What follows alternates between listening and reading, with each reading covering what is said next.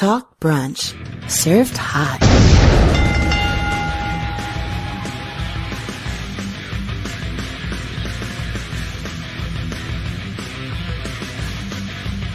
Talk Brunch Live.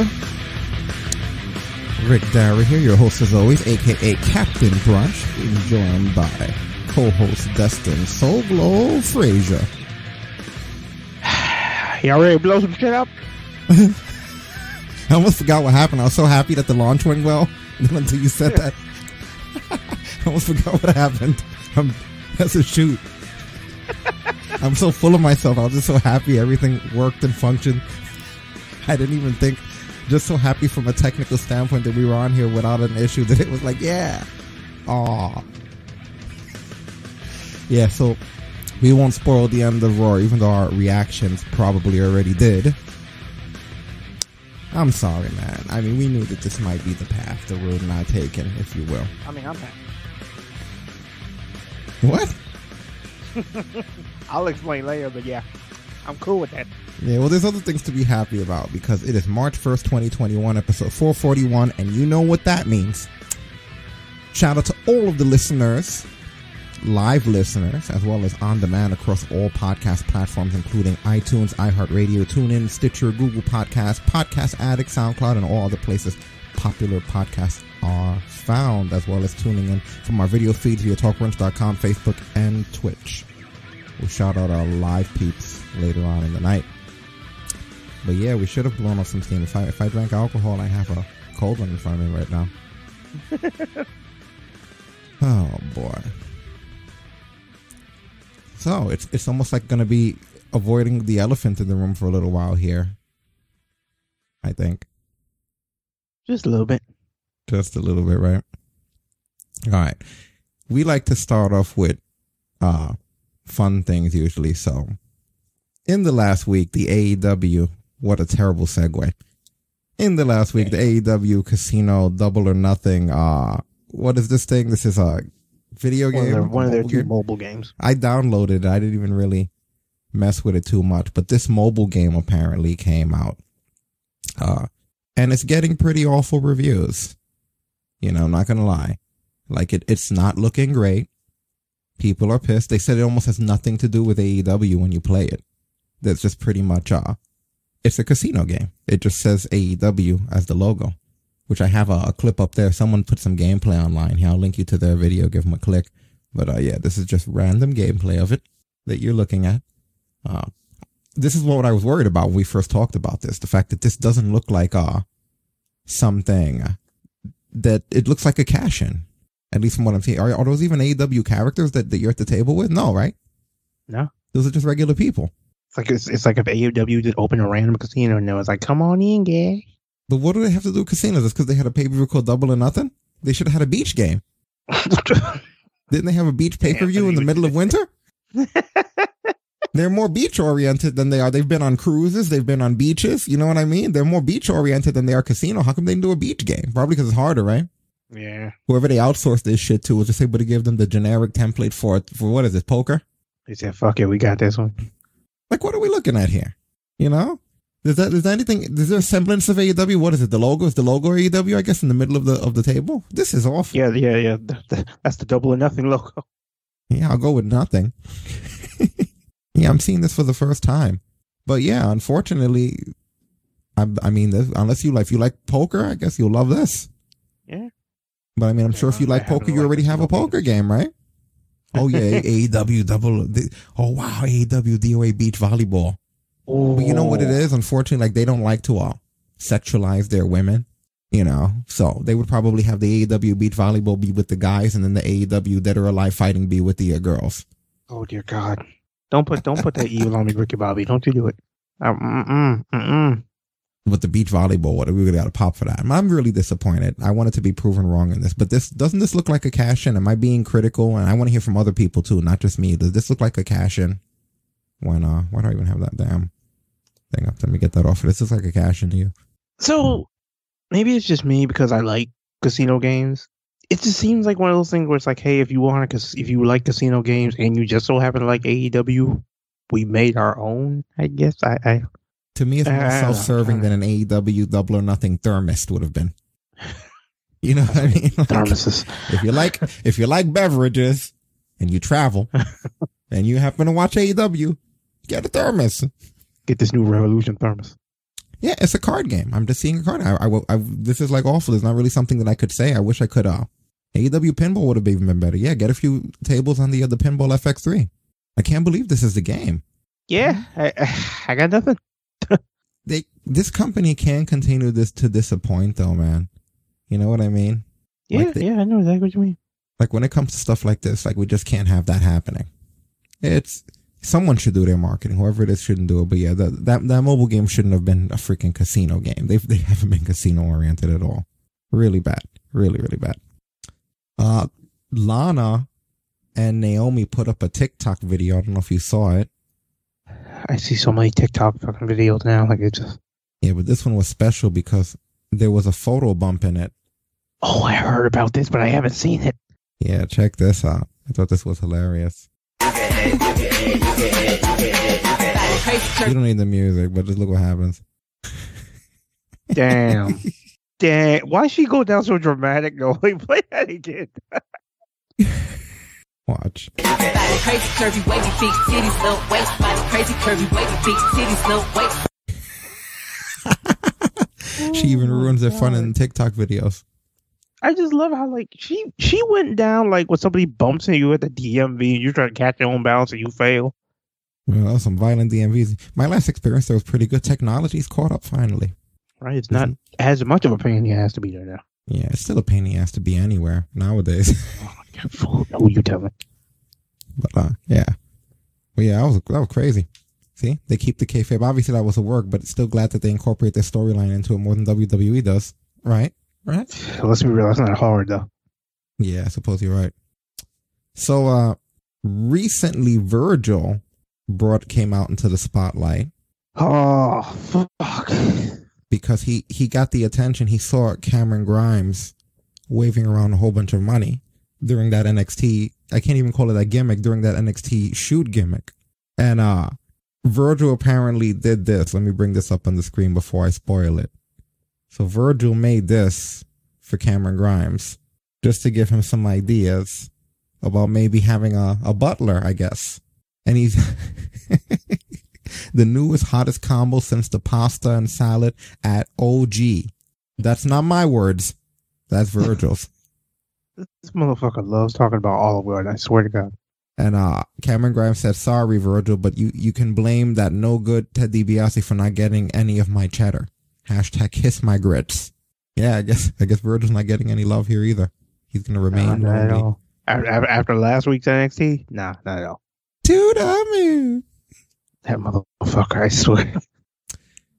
So WWE has some new policies in place. Apparently they're really hot about the fact that their plans have all come out, about the fact that people uh found out that Edge was gonna fight Roman Reigns. They didn't like that. The fact that Bad Bunny was gonna be sticking around long term, they didn't like that. You know, and I guess also the Bobby Lashley Miz situation, they didn't like that. So uh apparently Ringside got exclusive news that they're uh apparently they can't tell the talent that are in the angles about the angles that they're going to be in to further avoid leaks. Like take the Miz for example. I didn't really have time to clip it, but I skimmed over an interview with him where he talked about his money in the bank cash and how that day no one from creative would talk to him. And he didn't know what was going on. And it was getting late. And he was like, Oh shit, is anybody going to talk to me? Like, what's happening? And then he realized it. Like, this must be it. You know, so it's kind of like they even keep people who are in their angles away from their own angles. Uh, Ringside reported that producers are in a complete state of confusion because it goes against anything Vince wanted in the past, which was feedback from talent. And they said that uh, information is getting even more restricted than it was before. And this is all because people leaked stuff. And my issue with this is that most, I think this is both good and bad. I think that it's good because, uh, I think it's both good and bad actually for the same reason because now you're going to see that let's just say they successfully do this and they put the cap on all dirt sheets and any leaks of anything that might happen. I personally don't feel like I've ever really relied on those things. I think a lot more people are going to realize how much of the booking that they're doing is common sense, and then they're just going to expose themselves. Like, do they really think that without a leak, people wouldn't have thought maybe Edge is going to fight Roman Reigns at WrestleMania? Like, it took a leak Right. for that. That's not a leak. I How is figured that? that out with that's no what- leaks. did it really take us a, a lot to figure out that Bad Bunny might be sticking around in the Thunderdome during an era in the world where there's no touring going on? You know, that's like the Broly thing with a ship built for one person kind of logic. You know what I mean? Like, did it, re- like, what are we doing? What do we do? Of course we knew that this, it's like they're acting like they had some insider shit leak that there was no way for people to figure it out. Did it really take people? And I don't want to get into the one that we're talking about for later on. But what happened later on today? I didn't think of a leak to decide that this might be what happens. So it's just weird. So yeah, they actually learned ringside also learned that uh members of the writing team were told that they need to check with Vince or Bruce Pritchard about what the talent are allowed to be told, even on the day of the show.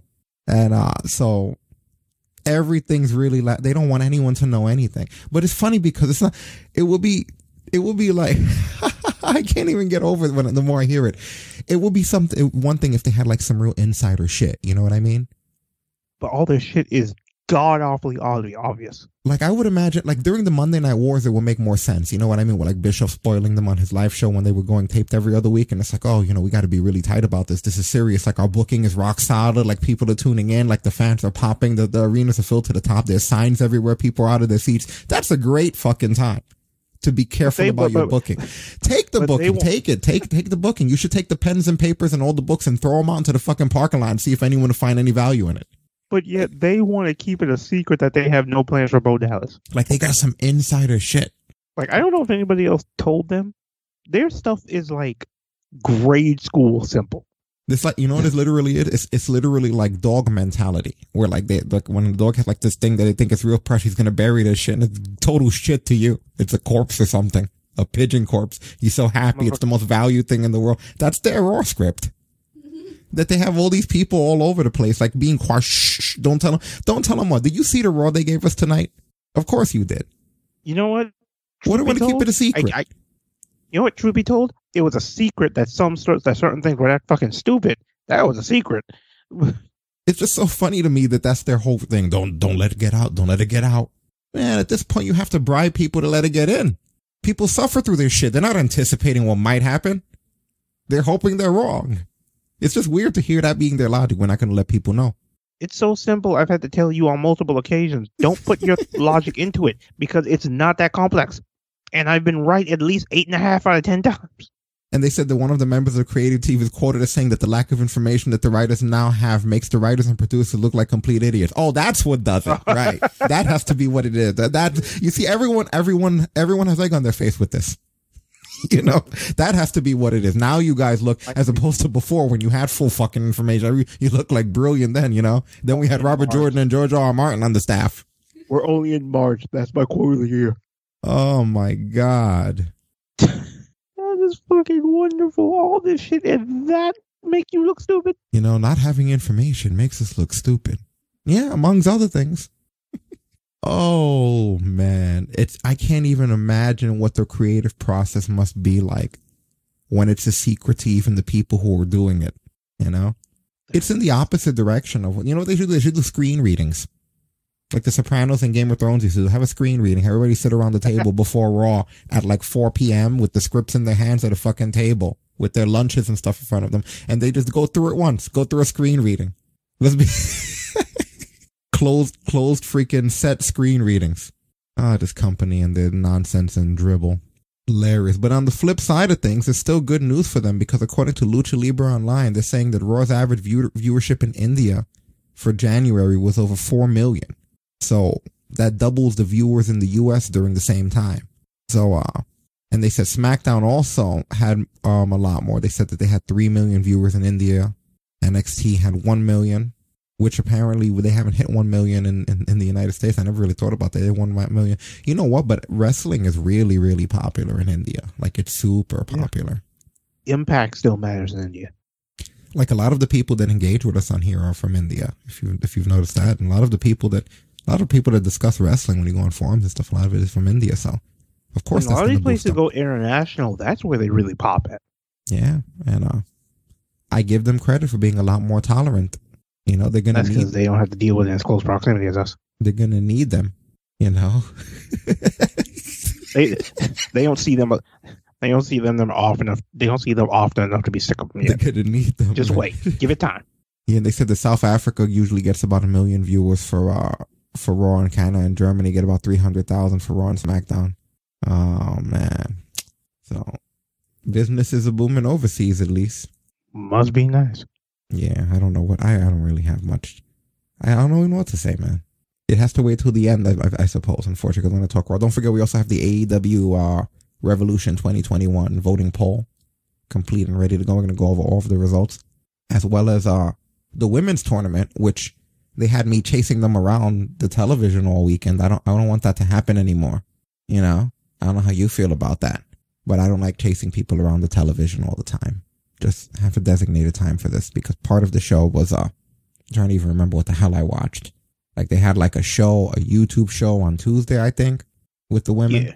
for an hour, and then they had Dynamite, and then there were certain matches that that dealt with the women's tournament within Dynamite, which we'll talk about. But then after Dynamite Sunday, they had a special on the Bleacher Report website. There was another hour of matches, which I then had to chase down and watch them there, only for that to conclude this past evening at 7 p.m., an hour before Raw, in the freaking semifinals. And that had a series of matches, which then also will now lead into this Wednesday, which will determine what happens in the in the final match at Revolution. So I've been following this damn thing this entire week, kind of tired, but I did, and uh, we'll go over all of the matches in detail and bring up the stuff, finishes, and blah blah blah.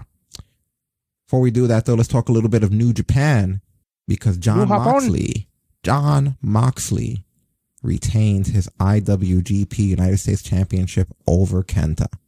In a fucking fight, Yes. they beat the ever loving shit out of each other in this match. yeah. So, uh, definitely incredible stuff. Yeah, the finish to this freaking war was uh, Kenta basically defiantly flipping Moxley the double birds and then getting a death rider, and Moxley retains. Mm-hmm. Yeah. What do you think overall of his performance during this?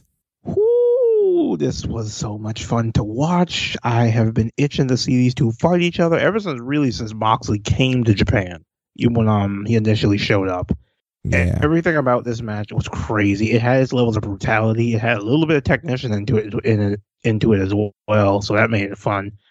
I think one of my favorite spots of the entire match honestly had to be um them trading submissions for a second. Mhm. Like Ke- Kenta got Moxley in game over. Moxley reversed it into that bulldog choke he's been using, and then Kenta reversed it back into game over. Mm-hmm. Yeah, brutal stuff here. Very hard hitting. Um, a lot of brutal stuff. As you guys can see, we have it running on the screen. Uh, the suplex, the DDT on the outside on the briefcase.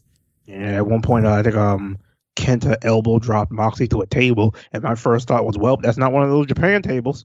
Yeah, definitely, man. That fucker did not look at get her as bad. Like, look at the physicality of this shit. They kicked the shit out of each other in this I- match. hmm I was under the impression that uh, Kenta would be taking the title back to Japan, but apparently they have other plans for this.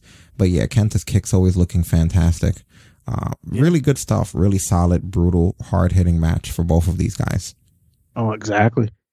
And the But- fact that like this was an empty building, basically, you heard everything they did to each other. Yeah, which that was another thing. I didn't expect it to be in an empty building, you know. But yeah, that kind of added to it for these guys because of the brutality. Yeah. It, this is one of the times where the empty building benefited because you got to hear the physicality of this. hmm Yeah, and because like they worked. didn't hold it. Like I love how they when it got to this point, it's literally two guys throwing shots until somebody doesn't get back up, and you could tell like the way they were throwing shots. It was like that's it was everything you got, every forearm, everything you got, kicks, everything you got. Yeah, you're gonna fight Kenta. You're gonna fight Kenta. Make it count, right? You know, it's a once in a lifetime Exactly. style match. So yeah, they definitely wanted to deliver here, and uh, they absolutely tore did. each other apart during this match. Yeah, and I'm glad that it stood to be the kind of match that it was, and uh, it didn't have anything, any kind of crazy drama. It being empty ha- helps with that. Not no no bullet crap. Yeah, like it was an intimate, just environment for them to just fight. Yeah, It's like. I said before, Kent is one of the few parts of the Bullet Club I take I take seriously because he doesn't need them. He just fights on his own. yeah, absolutely. And I like his defiance at the end, like the part that you talked about, you know, where he, I believe he slaps Moxley, right? Yeah, he he shoots him the fingers and then smacks him. Yeah, and then that was basically he's a. Death Rider. And like, look at that. He Moxley leaning into the clotheslines. Yeah, no, this, this was match was so. there. It is right there. Yeah, where he's pretty much done, and he Like he knows he has nothing left. But like, be, I think the old um expression. I think Chris Hardwick might even said it in that Walking Dead when Negan showed up. Moxley pinned Kenta, but he didn't beat him because Kenta Kenta Kenta's will never broke. He pretty much just knocked him completely unconscious. And see, this is one thing I love that New Japan does right there. Even when he's beaten, he's still trying to crawl to the title. yeah, that's So really it's like cool. his spirit's not broken, but his body just refuses to continue. Yeah, really well done stuff. Yeah, match absolutely delivered on the hype. Yeah, totally. Uh, but yeah, I didn't. I honestly did not expect this guy to uh to be taking this title back out of there. Which yeah, let me drop that in the chat room for you guys. But I guess with this new working relationship, it definitely became a lot more possible that it could happen. Yeah, we also get this up on our social media. Oh yeah, because now there's gonna be more back and forth. The door is open Yeah. or whatever the hell they keep saying. Yeah. The forbidden An door. actual crossover, not just once in a blue moon crossover. Like, no, we're Mhm. doing this shit. Yeah, and we're also hearing that they're planning on officially merging the uh, IWGP uh, World Championship and the Intercontinental Championship, right? yeah, basically, um, New Japan officials are basically going to give Ibushi his wish because he's been wanting to unify the titles. He um recently had a match with Naito where Naito basically tried to stop it by at least taking the IC title. Obviously, Naito failed, and um, yeah, New Japan is going to basically grant Kota his wish. So, what's going to happen is they're going to merge both titles, and we're getting a brand new title, and it's going to be known as the IWGP World Heavyweight Championship. Hmm. Okay, that's interesting. So what Very happens to the mid card? details. Like they're not going to have a mid card title anymore? Um, it doesn't look like it. Hmm. Okay. Well, that is interesting news for them. Yeah, I've heard some people that are just like instantly trying to bury the idea, and it's just like, well, for New Japan, they don't do stuff like this very often. So, Yeah. and it's a big deal because they're treating it, they're treating it as if it wouldn't be part of the storyline because this is something Ibushi's been wanting for a little while. Right. That makes sense. Uh, I think last bit of New Japan news that we have here is in regards to Marty Scurll. Uh, so apparently, according to Fanbyte, they were saying that everyone in New Japan had to sign a non-disclosure agreement, but that they weren't trying to hide Marty Scurll. They said they weren't trying to hide him. That they thought that they were going to be in the company that wasn't booking the guys to get some buzz. That they were going to get buzz, all right, but probably not the kind that they're looking for, and that it reeks of letting things slide because the people are their friends or whatever. But there was no extra secrecy or whatever. 'cause I guess it was being reported, um, that they were being secret about it. But I don't know if any of that stuff matters in Japan. You know, like it was No, not allegations really. that were never followed through. I don't know if that's gonna stop them from doing anything. Right? They're they're more concerned with the stuff they can actually control when they're company, Yeah, not like not all the hearsay and shit. yeah. Well, him, him, had a lot of it. He, it wasn't hearsay. Unfortunately, he admitted that he did things when he was younger that he regrets. Yeah. Uh, but you know, In a sense, but a better way to put it is like if there's no like New Japan's not holding that over his head. Right. For the time being. So that's why he's over there. They're not making it a thing for the time being. So, uh, in other news in the world overseas, we have, uh, Io Shirai. They said that, uh, she was able to record a video for, uh, Stardom and it's on Stardom's YouTube channel. So, uh, I don't know if that's because WWE allowed her to so much as maybe it just, it doesn't go against contract. I'm not sure, but I guess that's the big news. She's allowed to, uh, have a YouTube video for Stardom. Good stuff. Congratulations. Hope it was a good YouTube video. Right? Now, Remember back when people were just allowed to do things? Oh man, coach, crazy, right? Yeah. Unlike WWE though, where there are, they could do whatever the hell they want because apparently, and you know I don't like to get too political on here, but there is a bit of a conflict of interest that I can think of that's come to mind in the past. Uh, week or so via the Biden administration that might perk up the ears of people in WWE, maybe or maybe not. Like while we're talking about things that people should or should not do. Uh, basically, Biden's administration released declassified documents from 2018, which basically shows that the Prince of Saudi Arabia, Mohammed bin Salman, pretty much approved what happened to Jamal Khashoggi as far as uh taking the guy out. We talked about this on here before. So now it's no longer a question of if there's just been news that it's more like it happened, right? So knowing that, you would think that that will put into jeopardy the relationship between WWE and uh, Saudi Arabia right now, because I mean, quite frankly, that puts a lot of other things in jeopardy. But it's being reported that they're probably not going to stop that deal because of all the money that they make, which I guess is a good reason if you're honest, right? Like, no, we're not going to leave all this money here. There's lots of money. Look at all this money. We have money for everyone. We have money for our kids, for our grandkids. If we leave this money, other people will get this money. Jamal Khashoggi is dead. He wouldn't have been able to spend this money anyway. What dead people do you He guys want know to spend, spend money? this money. Doesn't matter. We're WWE. We have money for our money. and a contract. I mean, I understand they have a contract, but I mean, desperate times and stuff. I wouldn't even say desperate times, but a drastic thing like this, let's say that there's dead to rights proof, assuming that this proof is, is undeniable. They, then maybe at this point, they don't prioritize cash anymore. What are your thoughts here? I mean, of course they're not turning down money because what else are they going to do? I mean, they've only fired how many people to save money that they don't need to save? Yeah, any opportunity to get more money, of course they're going for it. You don't think that, that the fact that that happened is going to change anything? Oh, not at all. I can't wait. I'm more excited for this Saudi show we, than we, ever. We, we've had, we, we talked, I don't know how many weeks about that whole thing with like the superstars not being able to leave and they've, and they're still going. Well, like I said, I can't wait. I'm more excited for their uh, their Saudi show than ever because I want to see. Well, I mean, they'll probably Thunderdome it, right? Oh my God. Like they'll yeah. probably Thunderdome it. But you see what I mean? Like, and this is what I'm talking about because we got heat back in the day when they were going there and we were like looking at both sides of it, not agreeing with both sides, but just looking at both sides. But now it's kind of like if there's undeniable, then shame on them for that. That's shitty. You know, but then there's still the objective side where it's like the people and the children and the crowds and the fans of the WWE in that region of the world don't specifically agree with the decisions that their leaders make. So you punish the people that are the civilians based on what their leaders do, which does suck. And I see both sides of it still. Yeah.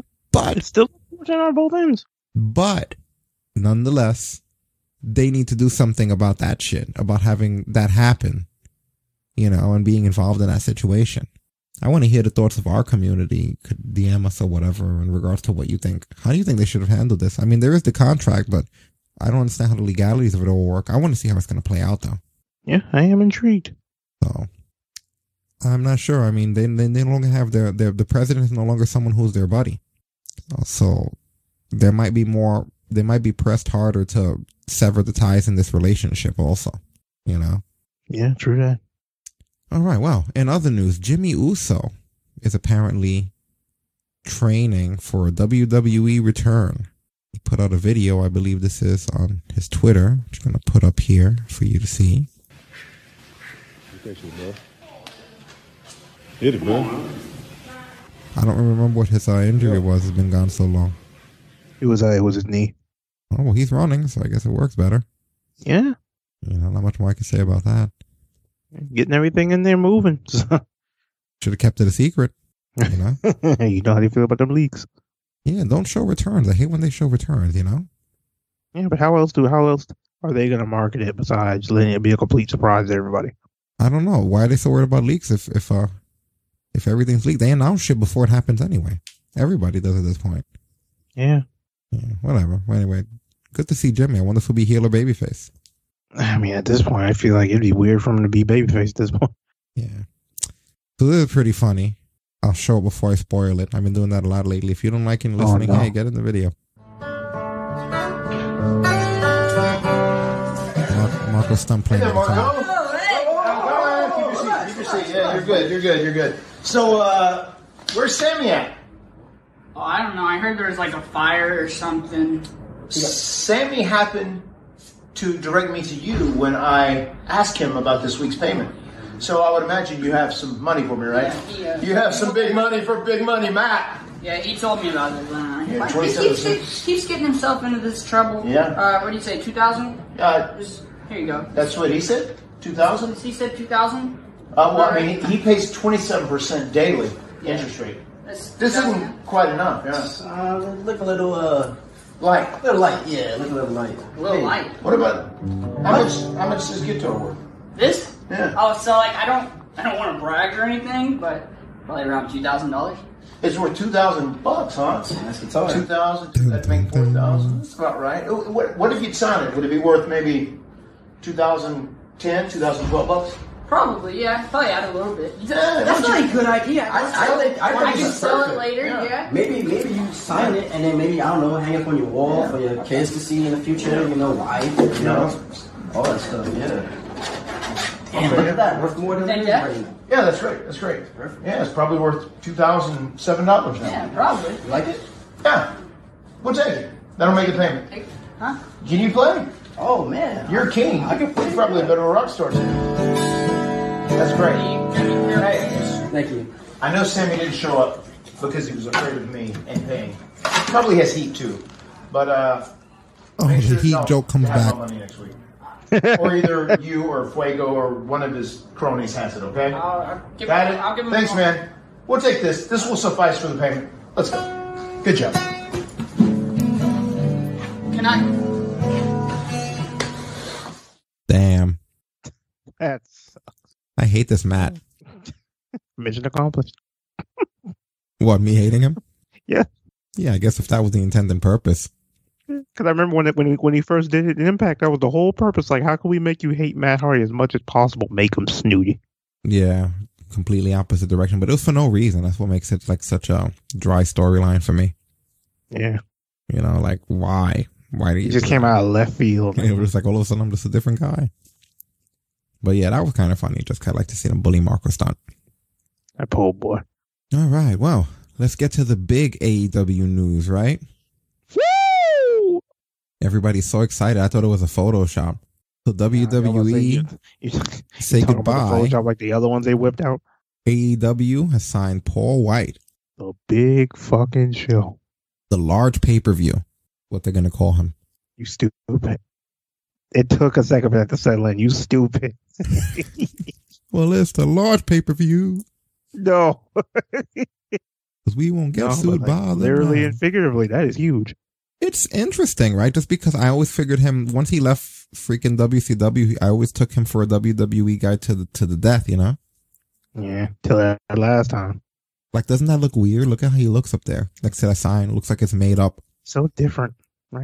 Yeah, That's one of those stories like when you hear it, you wait for other places to to, um pose it before you react. But you see, Because that was my first thought. well, let's talk about it a little bit. So Tony Khan said that uh, Paul White is most one of the most recognizable and impressive athletes in the world. He wanted to come to AEW because he believes that we're the best promotion in wrestling, and we believe that he has a lot to offer us, both in the ring as a wrestler and also outside the ring as a commentator, host, and ambassador for AEW. So he will be wrestling, and uh, basically PW Insider is saying that WWE and Big Show weren't able to agree, come up to terms on a new deal. And, uh, that was pretty much it. He didn't, I guess they didn't like, he didn't like whatever deal it was that they were offering him. So, And I also been hearing that he didn't uh like how that last thing with Orton on Legends Night went down. yeah, he and Mark Henry neither. Actually, heard Mark Yeah, Henry the fact that like they because they basically had Orton just bitch the both of them out. I, Mark Henry said he wants to come back for a match now. Yeah. Just because he doesn't want He that he, to be he, the last he doesn't thing. want that to be like his last legacy. See, learn. That'd be, let that be a lesson for you legends out there. Don't let them come there and have Randy Orton, Orton bitch you out on a scooter. Because I mean, he pretty much like he, I I don't if like with that being the case, yeah, I don't blame him because it's like you're seven foot tall, almost four five hundred pounds, and somebody half your size sits you down in a chair, yokes you up, and say you ain't gonna do nothing. You say you go do something, and don't do nothing. Like, how does that make you look in the long run? Like nobody can take you seriously at that point. So there's going to be a new, I don't even know how to describe it. Apparently, the plan for going forward is there's going to be from now on two TNT AEW shows. And then there's also going to be two AEW YouTube shows AEW Dark and AEW Dark Elevation. We'll get into all of that later because that brings a whole new schedule of wrestling to play. But AEW Dark Elevation is a show that Paul White will be a commentator on. He's quoted as saying, It's been amazing to watch what AEW has built in just a couple of years. AEW Dark is an incredible platform to hone the skills of up and coming wrestlers. But I also love the established AEW that established AEW can build out their personalities and showcase themselves in new ways on Dark. It's no exaggeration when I say that AEW is boundless. So uh, he's going to be doing some commentating on the other AEW Dark. And according to Fightful, they were saying that uh, one person close to Paul White said that uh, there was a major career move happening. He had some major life events over the past few months between selling his house, his WWE deal expiring, and his Netflix show being canceled. And I guess that's sort of what brought into play this entire thing. And uh, there was a fan who tweeted out saying Vince probably made an offer to him and he wanted more than was offered not even referring to money, and they parted amicably. Good for both. And uh, Paul White liked that tweet. So if he liked the random fan's tweet saying in theory what happened, then I think that kind of indicates that's what it was. Yeah. Yeah. So, uh, yeah, and like you said, they also mentioned that they weren't happy about his last appearance here in WWE. So, uh, Wrestling Observer Radio, Dave Meltzer was saying that, uh, his contract with WWE is coming due and they were far apart on money and he guesses Tony Khan offered him better money than WWE and he signed.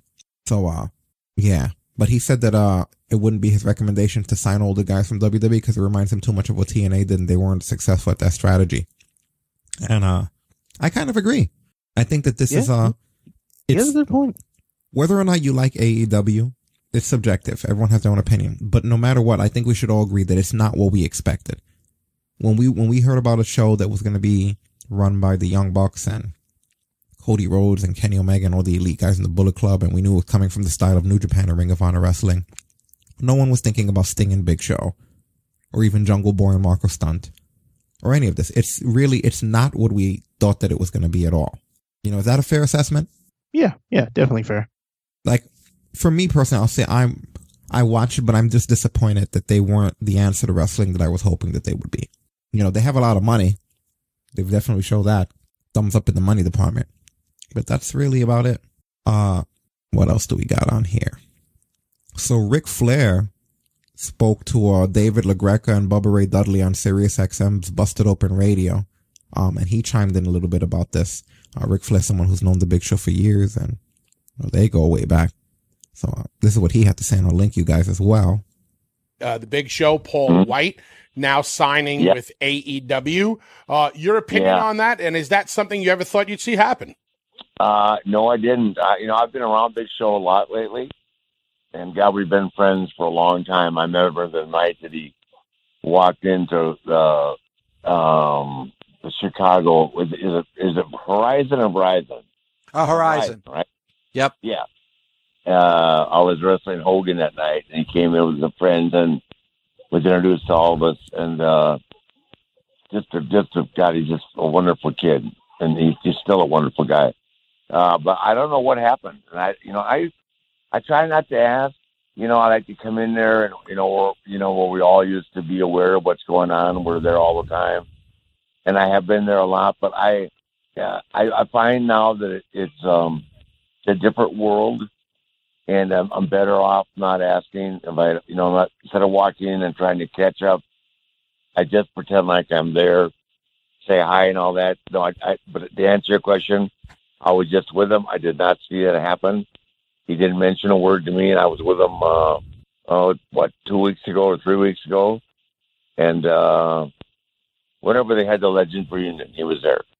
So um, I didn't see it coming, and uh, you know, I'm sure that um, they must have made him a, a spectacular deal over there. Um, do I wish he had stayed with us personally? Yes, but at the same time, he's earned my respect, and uh, I think he's earned the respect of everybody, and uh, should be able to make the choice he wants.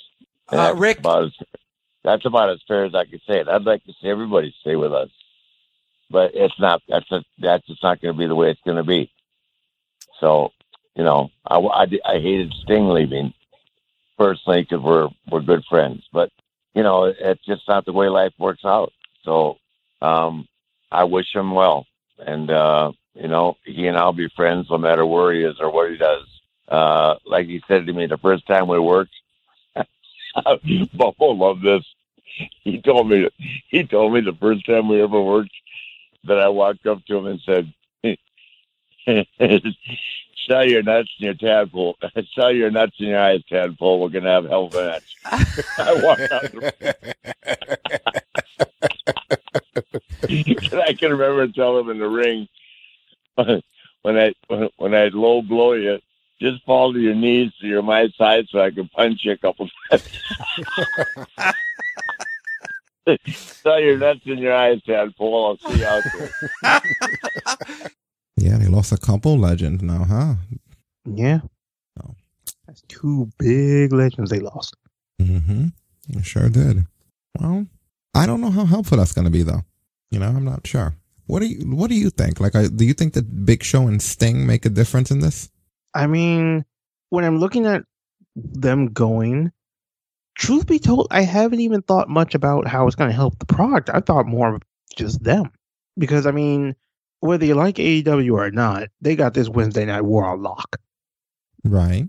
But when I'm looking at a case of Sting and the Big Show, with Sting, and we're probably going to get into it when we talk more about Revolution, I think for him, he's wanting to have that last run that doesn't just feel like, hey, we beat WCW, we're going to beat them again.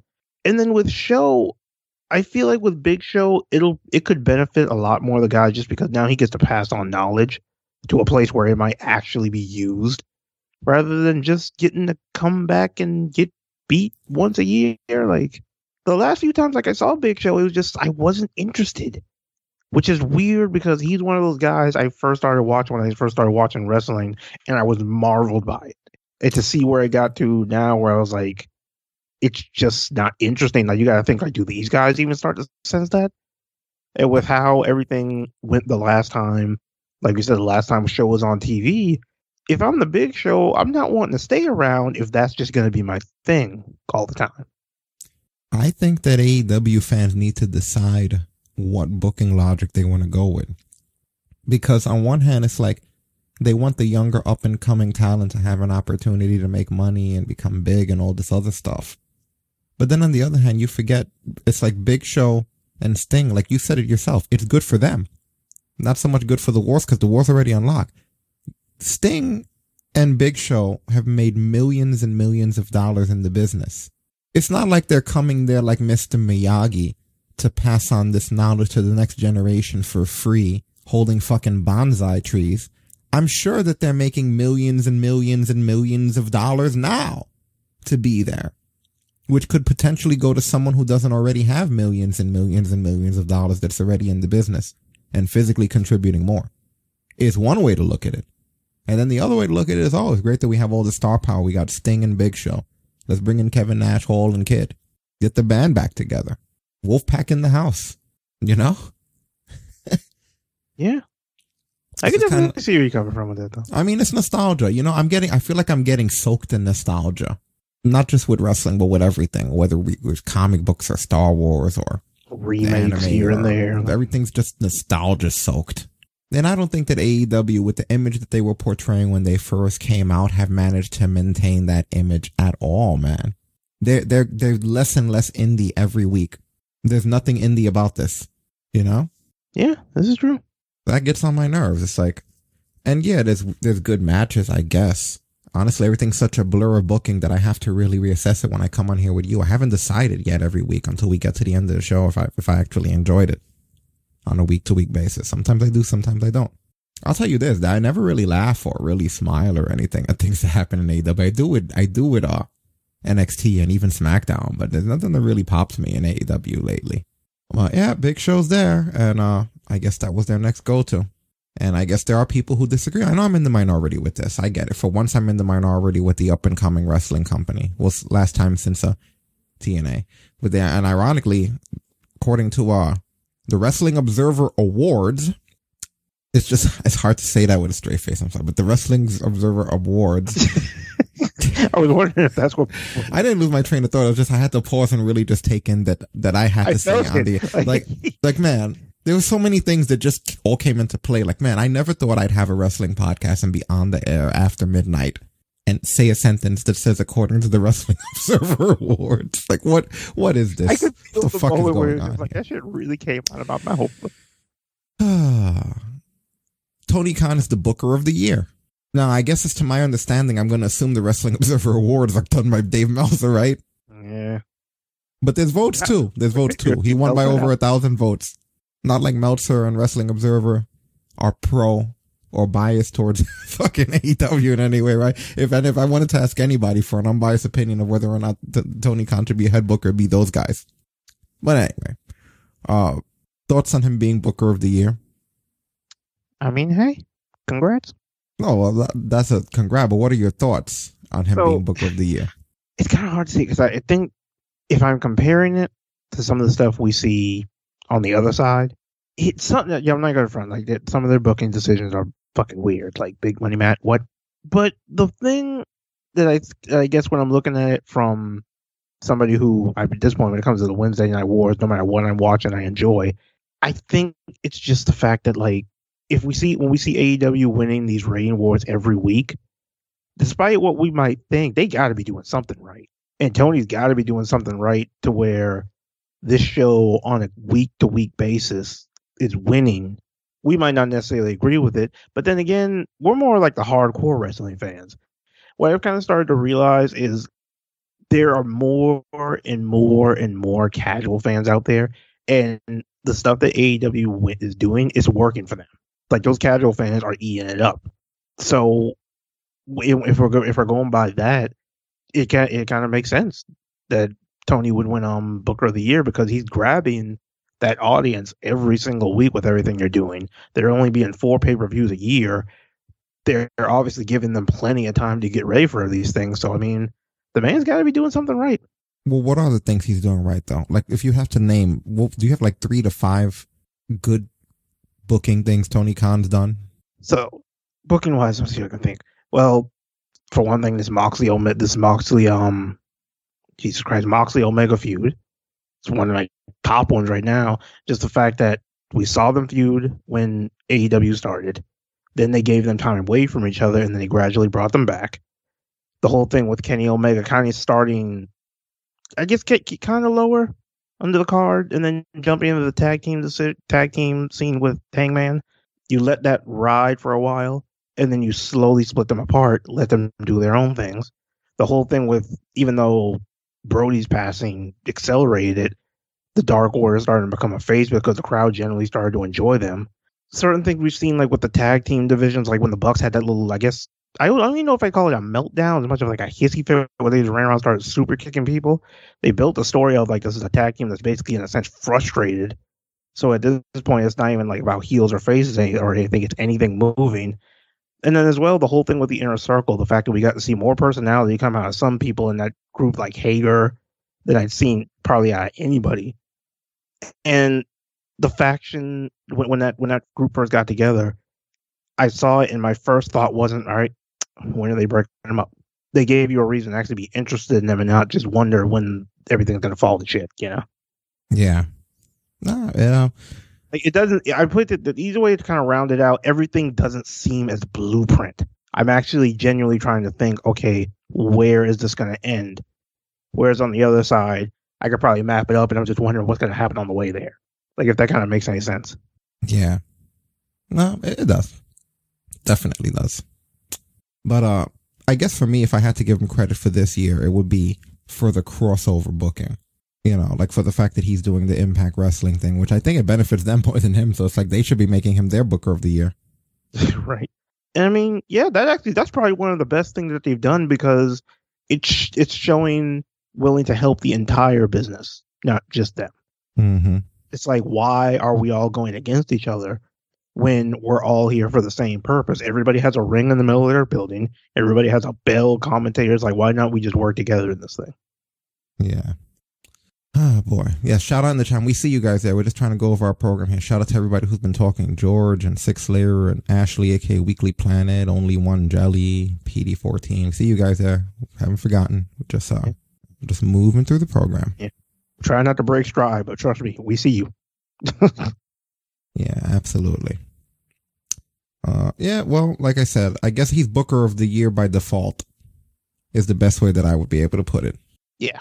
Because yeah, everyone else's booking was worse, and he was more creative. He had more to lose, also. Took Uh, more risks. I kind of, I kind of felt too. Like certain things he tried, and it was just like this could work or this couldn't. But let's see what happens instead of just going with the safe old bet. Yeah. Well, yeah, Booker of the Year. He said he was quoted saying, uh, thank you to everyone working in AEW, to the WONF4W readers who voted me 2020 Booker of the Year plus Promoter of the Year. Uh, the only other times that anyone won both in the same year were Vince three times 98 to 1000 and Baba two times 90 to 91. I dreamed of this day for decades. Thank you all so much. Yeah, were you going to ask a question. Jelly? Cap. Asked if he could ask a question. Yeah, and he never asked a question. Ask away. Yeah, and then, uh, a question never appeared. Yeah, I guess he was waiting for a response on that one. Oh, well, that's polite. It's lost in this world nowadays. Mm-hmm. Uh, in other news, William Regal's son, apparently. Did you know about this guy, Bailey Matthews? Yeah, I'd heard that he had been coming. He that he was um getting ready to come to NXT UK. Yeah, and apparently he uh he had a debut match and then he had like a promo afterwards.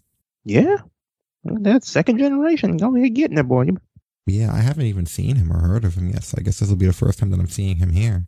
Bailey, congratulations on your WWE NXT UK debut against Tyler Bate. You didn't pick up the win tonight, but how are you feeling? I feel good that I was able to hang in there with him. I wanted to win, but at the end of the day, it's Tyler Bate I'm up against, the first UK champion. As much as I tried my hardest, I just wasn't enough. And I'm going to have to keep putting in all the work and all the effort to get there. The only way to beat him, I think, is uh, to keep moving up, make my way back here, finally win against him. Perfect, thank you. Okay. Yeah, it doesn't remind me of Regal.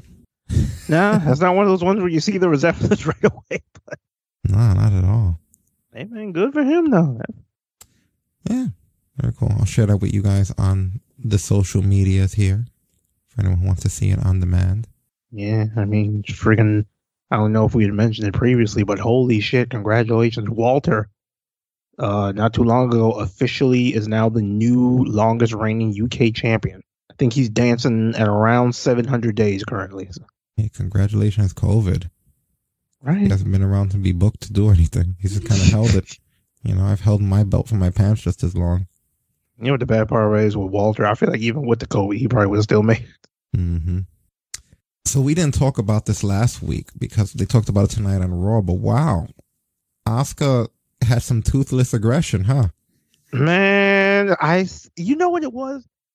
I saw it happen, and in my head I was like, "No way, no fucking way." Lo and behold, the next day on the dirt sheets, I see it, and I'm like, "Are you fucking kidding me?" She kicked the shit out of her. I heard it too, but I didn't realize how hard she Look, really you see her. tooth go flying out of her mouth. Because what was weird is when I saw this happen, I remember they I saw them checking on her. So I'm like, okay, she got she definitely got hit harder than planned. And then Asuka just looked off for the rest of the match. Yeah, I showed Stasis that she said the whole tooth and nothing but the tooth. Oh my god. Write it down. Fuck sakes. yeah, Yeah, I remember when she- accidents When, when she man. went for the Asuka Lock, I remember she was just like she looked like she was she looked like she was using it more to, to try to stand up straight than anything else. That is rough. Oof. The whole tooth and nothing but the tooth. It took everything I had not to write that down and start laughing. Yeah, it ain't ballet, as they say. Kick the shit out of her. Her tooth is gone. I was one of them bitch better have my money kicked. Yeah, Britt couldn't have done a better job. Oh man, Britt couldn't have done a better job. That's messed up. Oh my Yeah, rest in peace, Asuka's tooth. Now she's gonna be like Natty, unless they were already uh replacements or whatever. But yeah, they said that she's out. No shit, she's out on injury. No, no damn girl got a head kicked off. Yeah, so uh I mean I'm sure they'll fix it up, but for the time being Yeah. she's out while they do. You know, they If have to anything, had do if anything, do like Cesaro, have her start wearing a mouth guard. No, just don't kick her in the mouth. you know, is way more guardy, mm-hmm. in my opinion. You know, just avoid kicks to the mouth. I wonder if Shayna gets heat for that. I doubt it. They never give heat when it's actually deserved nowadays. Does she deserve it? I mean, it's an accident. Like she meant to go kick somebody's face in. Yeah, she didn't mean to kick. She Shayna's usually pretty good at pulling her kicks. I've really never seen her shoot kick somebody that hard before. So yeah, it had to be an accident. Does she have a history of doing shit like that to people? No, not at all. I think this is the first instant, to my knowledge. I think even the whole time she's been in WWE, counting NXT, something like that's happened. Hmm. Yeah, brutal. Gotta be a little careful. Pull them kicks a little bit, Shayna. Yeah, you really do. Don't want anything bad to happen there. But yeah, don't forget, we're going to be doing our AEW Revolution voting poll tonight, guys. We're going to go over all of the results. We're going to do everything as far as uh, the weeklies and all of that stuff. As a matter of fact, we're going to be going into that effective now, since we're now going into our second hour here. Uh, we might loop back around to grab some more news. Um, but for the time being, I do want to take care of some of the weeklies and knock them out of the box. Uh, let's see, how should we handle this? This fucking pile of weeklies that I have sitting in front of me. Chip, you know what? You just made the list. Oh no! Oh, here we go. Thank you for the follow, Esporus Desiree. Uh, okay, so we can start out. Chip, you know what? Oh my god. Damn you just made the list. Oh no! Oh, here we go. Hamilton Tashala. I'm just gonna say. I might have messed it up, but hey. Chip, you know what? You just made the list. Oh no! Oh, here we go. Sammy Nadan. Thank you, Sammy Nadan, for the follow there. So yeah, the first thing that we're going to go over will be NXT. Chip, you know what? you just made the Francisco. list. Oh no! Oh, here we go. Merlin Francisco. Chip, you know what? I waited that You time. just made the list. Oh no! Oh, here we go. Thank you for the follow. The list grows. I'm kind of nervous because I really, I'm going to the weeklies because of how much Chip, I you know wanna what? leave. You just made the list. Oh no! Oh, here we go. P. Simon. Sometimes I feel like it's a troll thing. I appreciate it, but sometimes I feel like it's a, it's a troll thing. Thank you, Young P. Simon, for the follow. Chip, you know what? You just made the list. Oh no! Oh, here we go. Thank you, MSS Follow. These motherfuckers over here synchronizing. They watching for this shit. Chip, you know what? You braced yourself. You just there. made the You did list. it. We loved it. Oh no! Oh, here we go. Alberdelli. I didn't move. Thank you for the follow. This is like the T Rex in Jurassic Park. Maybe if I move, it won't pop. Chip, you know what? You just made the list. Careless man. Oh no! Oh, here we go. Thank you for the follow. We blowing up on Facebook. Holy shit! Yeah, a lot of people watching the Call, even the Chip, you know freaking what? Call of Duty games. AJ, You just made the list. AJ Bang. Oh, no. Oh, here we go. Follow. Good intermission. It was like a close to the hour mark, a little over the hour mark, I guess. I should have Chip, you know what? whole thing. Gospel. You just arena. made the list. Oh no! Oh, here we go. Much appreciate. It's like a game for them now. I feel like it's. Chip, you know what? Mick Wazoo. You just made the list. Oh no! Oh, here we go. All right, y'all good? Y'all good? Chip, you know what? Nope, You just made the list. Oh no! Oh, here we go. Zanisha. Come on, guys. Kevin Get out your system. Let's go. Dragon. That's a cool name. I like that one. Right. Nice name. Oh, Okay, we made it. All right, cool. that gave me some time to just sip my drink over here. I guess I guess I'll take a drink real break starting that shit. Yeah, that definitely works. But yeah, you know, what? we'll segue here. Let's intermission for the uh before we hit the weekly. Screw that. Yeah, yeah.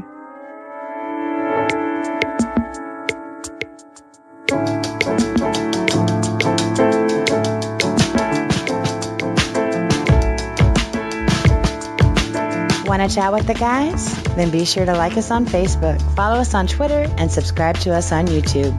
TalkBrunch.com. Served hot.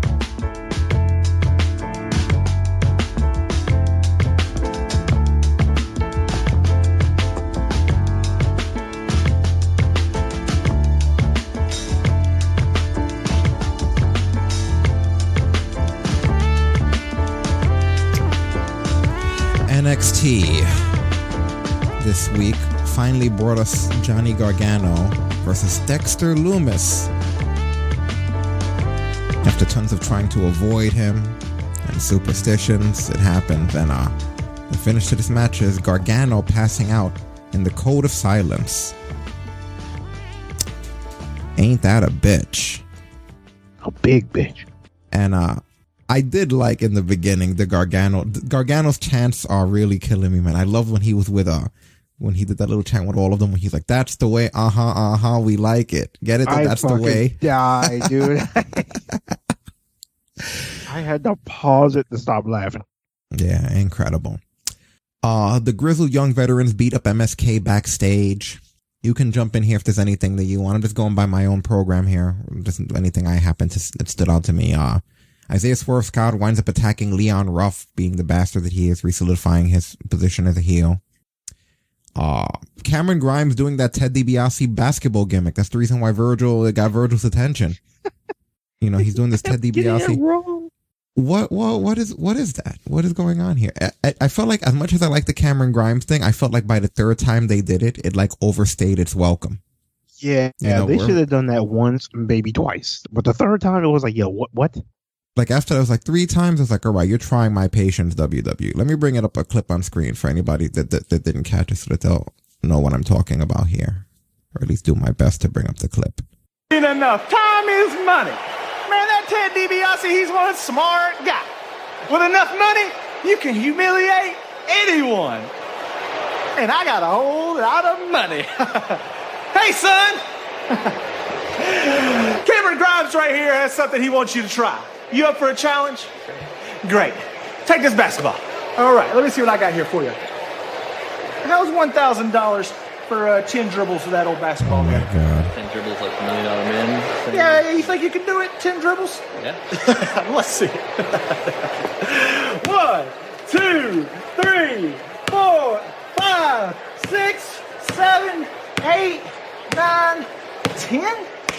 Well, I didn't think he was actually going to be able to do it. Didn't he? That's why the million dollar man picks the ball up. Yeah, like how does he forget that? I love how the guy That corrects Ted him. DiBiase, he thinks he's smarter than Cameron Grimes. This ain't over yet. This ain't over.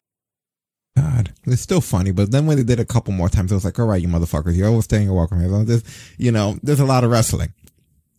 you know, don't try my patience. Yo, when this ends with Ted DiBiase showing up in NXT, I swear I'm dying. It, it probably will. Tell you, I, am calling. I'm, I'm calling it in the air. Yeah, well. Uh, what else? What else? What else? What else? Um, Io Shirai Really versus poor fucking. well, Io Shirai versus Zoe Stark. Oh yeah, this match was. Oh, this was a good one. Yeah, it was. It wasn't bad. Uh, Io Shirai is starting to overshoot that moonsault a bit, though. You know, Yeah, her aim is slightly off on that reason. Double knees. Now looking for the finishing touch to the top. Looking for the over the barely catches them. You know, it's like just hang, hanging in there, hanging in there. You know. Uh, afterwards, we have Toni Storm. After she goes over, Toni Storm comes out antagonizing Io, telling her that she's scared. And Io does the whole "I'll fight you anywhere, anytime, any place." Yeah, so it looks like they're heading towards a one-on-one collision. Mm-hmm. Oh wow. Yeah, we'll see what happens there.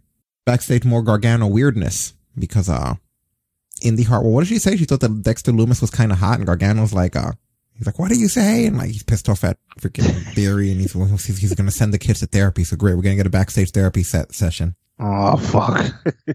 Oh my god. And then where you were very anxious to go, Kacy Catanzaro versus Xia Li. Uh, and Xia Li essentially drives Kacy face first into the steel steps and she like steps on her leg. I mean, she takes her unconscious, like she fucks her up pretty badly. And we'll bring it up on screen and describe it as, as we go through this here. right now. Like- Xia like Li, this asshole nothing's been able to stop her. Catanzaro throwing everything that she's got left in her. Catanzaro now. Big flip right to the lower back. Into the cover. They're trying to put away That's part of the Xia Li. Offense of the there. But when does she get her? I know it was somewhere around here. Right. Yeah, it's when she goes to the outside here that she drives her into the steps, right? She catches her off of that splash. Yeah. And she almost counters there. But then she reverses that, drives her into the steps here. And yeah, then this is when they do the thing, which I, I think at this point the dirt sheets just one clicks because they reported this as a broken leg too. I'm telling you, that's all it is. Let me guess. One of them was ringside, wasn't it? Yeah, but she does this thing oh. here.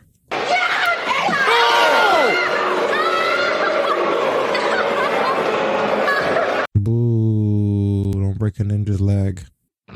That is dishonorable. The match is thrown on. Xia Li kicks Kacy unconscious, right? Kick the shit. Yeah, we got to stick around for the kick, right? Of course, we have to stick around for these shoot karate kicks. Yeah. She just tells people, look, if you're lower in the car than me, you just got to take it. Let's see if we can hear this one. Oh my god. Xia Li looking up at Mei Ying. Size You want to be a ninja? pulling Kacy by her hair. I've never heard of any gaijin ninjas. This is too far. You're a gaija. You can hear Kayden again screaming on the outside. Look at that, dragging her away. Dragged her away like the villain in an 80s movie. The refs are running slower than she's able to drag. Referee discretion, no choice. You notice that? How come the refs always look like in Monty Python and the Holy Grail when Lancelot's running towards the castle? Like, are they ever gonna get here? Motherfucker running Baywatch. Is Xia Li. Oh my god. Oh, let's refs skip always it. running Baywatch speed, and I don't know why. Yeah, let's get the kick in there already. I, I know I jumped ahead, but that's how little I want to fucking stick around for this segment. Yeah, you guys are terrible bodyguards. you know, you're terrible bodyguards. And she goes back to her, uh, or whatever. Wow. So, what do you think of the new aggressive way that she beat the fuck out of her? Yo, her ass whooping scare me. Every week I watch NXT, I'm like, all right, who's finna get it this week? And every time I see who's who, who's across the ring from her, I'm like, oh, this poor baby don't know what she signed up for. They didn't know they was going to assassinate her tonight. She signed up to be hurt. Like this, you put that bitch in the hurt business. That's fucking. this motherfucker don't charge or nothing. Just whoop ass and go home. Bro. Mm-hmm. Yeah, Fucking brutality. walking to NXT talking about somebody like to kick ass and chew bubble gum, and I don't get bubble gum. Yeah, all those people, and she still manages to take her out. It's unbelievable. saying like Like you guys couldn't It's like protect a- this one girl. it's so funny looking at Kane, and I'm like, bitch, where were you? Um, During this whole thoroughbred ass whooping you just Yeah, I still like the Xia Li stuff though. yeah, that change did her quite a bit of good. Let's see if we could get the kick. I still haven't been able to get the kick shot. Yeah, yeah, I don't understand. We got. I love the way she comes stomping back there. Well, what is this? What is this? I want to talk to this person. Wait, don't let me hurt you, boy. Get out of my way. Get out of my way, boy. Get out of my way. I didn't know. I didn't talk to you. Move. See, you left her unguarded. You left her unguarded. Oh, oh. The kick. They just call it the kick. It should never have another name. Everybody know what you're talking about. Oh, that kick. The kick. The kick. Not a kick, B kick. Mm-hmm. Uh, the Grizzled Young Veterans go over Drake Maverick and Killian Dain with Ticket to Mayhem. Uh, Karrion Kross beats up Mendoza and Joaquin Wilde before his match starts with uh, freaking Phantasma. Yeah, And, no DQ match. Yeah, and uh, he really beat the shit out of those guys, huh? Yo, he fucked them up. Yeah, I never thought they That, were that, that, that, bad. that, that, that was like when Orton used to beat up the Singh brothers. hmm It's like, oh, this, this, this isn't, this isn't. I was waiting for him to make the face when he fucked up and dropped one too hard. Like, Yeah, nah, he's a brutal dude. You know. helped he didn't help that he was beating up on cruiserweights too. Like, Yeah, now this fat this fight spilled to the outside. This is them battling by the forklift area, coming to blows here. You know, at least he. It's funny though because they still were factors into the match, right? Even though he attacked them in the beginning. right? They never went away. Yeah, they never go away after they after They people like, they, attack they them. were like cockroaches. You know, they This never part seem to go killed me when he got in the fucking truck. That's That great. motherfucker came up with a pickaxe. It was like, yo, why is that just lying around? Of all the places, right? Like, do pickaxes lie on the trucks like that? Like, where it's like, why is it just in that spot? Like, Look at that, some scary shit right there. Me up. Like, I'm gonna every time I run, every time I walk by a pickup like that, I'm gonna just look under it and see if there's a pickaxe shit under there. Yeah, yeah. Look at that. That's when he fucks these guys up. Yeah, you may as well come fight too, right? You saw how well Right, it worked out for your buddy. The only way is just gonna be fair at this point. Yeah, unbelievable. Uh, there was this nasty Saito suplex through the announce table. Want to see if I could find? I don't know if I have the the spot properly timestamped. Do you know what I'm talking about? I know exactly what you're talking about. I don't think I've seen that done before. Not through the announce table. Like I've I've seen him hit that Doomsday Saito from almost anywhere, but I've never seen him do it to the announce table. Yeah, I'm trying to find it, but yeah, that was brutal, man. I mean, you either have to know how to take that, or, or I don't Right. know what what the fuck you're supposed to do. Whoops, sorry about that. I don't have it yet. But yeah, when I saw that, I thought that's a bit of a risky move. Oh wait, there we go. Give me a second here. I'm bringing it up, I promise. Yeah, look at this, man. Around all the carnage, all the metal. Kross. Oh! Saito suplex! Nice. Holy shit. Finish was a running forearm to the back of Escobar's skull. Yeah, it's this new finisher that he's been using since he come back. He doesn't finish people with the crossjack or the Saito anymore. It's a forearm to the back of the head. Yeah. He skulls you. Like this fucking execution. You have the Adam Cole explanation where he comes out and uh but he's not really sorry about what happened. Like first uh like he does that whole fake thing, which was pretty obvious. Like he's fake crying and he winds to low blowing Roderick. He wanted things to go back to normal. Oh, that shit. Finn Balor comes out specifically just to get super kicked by him. I love how he hit him with like the freaking Jericho and Michaels from Mania 19. that was my exact thought when he hit that low blow. Yeah, so that was NXT in a nutshell. I have to say, I, this this NXT wasn't very eventful in my opinion. I didn't have as much enjoyment of it as the past few weeks. This one felt a It little bit dry. just like a streamlined NXT. Yeah, like a little bit uneventful. There were some cool spots, nice sequences, but uh, as much as this is my favorite show of the week, not this week. Yeah, but, but I mean, this um Wednesday coming up could be pretty entertaining because uh both Dusty Classic winners will be getting their title shots. Yeah. So we're gonna have two tag title matches this Wednesday.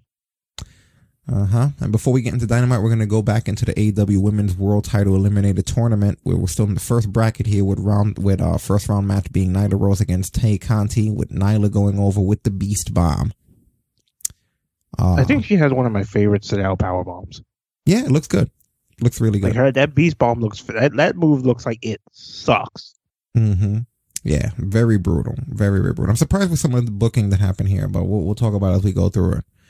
Um, they had the, uh, next match of the semifinals was, uh, Emi Sakura being accompanied by Mei Suruga and Yame Mizumori, uh, against Yuki Saz- Sakazaki. Uh, finish being Yuka going over with the crucifix pin. And, uh, yeah, this, this tournament, as you get deeper and deeper into it, gets better and better. That's something that I could say about it with, uh, absolute confidence. There was like a lot of cool stuff that was happening here. And, Like uh, I'm, j- I can't wait to see how this ends.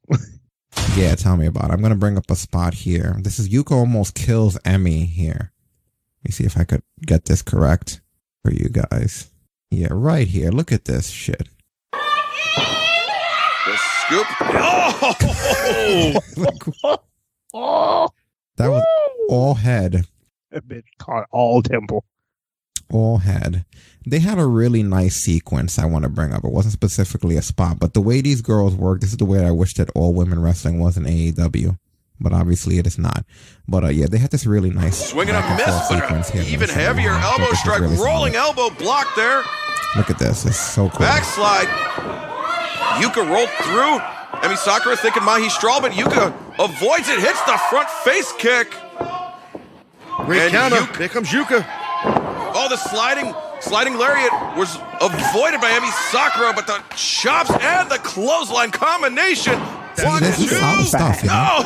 Oh, They do really so good. close. Watch this. Oh, Emi looking for the Mahistral. Yuka rolled all the way through. Oh, now instead. Go back to that drag him. She don't have a hand clap. Yeah, that's dope. Yeah. No, nice sequence there. Yuka is fast. Mm-hmm. And Like, I I had, thought, there were there were moments where she would get in the running sequences. I'd have a hard time keeping up with her. Yeah, definitely. So uh after uh Yuka goes over, the idols come out to beat her up and then Hikaru Shida comes in to save her for the save. So almost forgot she was still the champion. You Yeah, know? we ain't seen her around in a minute. Yeah. And she came in looking like a badass. Taking huh? too kindly to this to this loss. And now just a three on one beatdown. But look at this. Whoa, look. Shida. That's Shida, right? I think that was Shida, yeah. Yeah, the AEW Women's World Champion Hikaru Shida coming to the assistance of Yuka Sakazaki, the very woman who might face her on March 7th at Revolution. You see that look right? Yeah, look at that. that main character look. And motherfucker, you forgot about me, bitch. I just came back from Snake Way. Fuck all of y'all.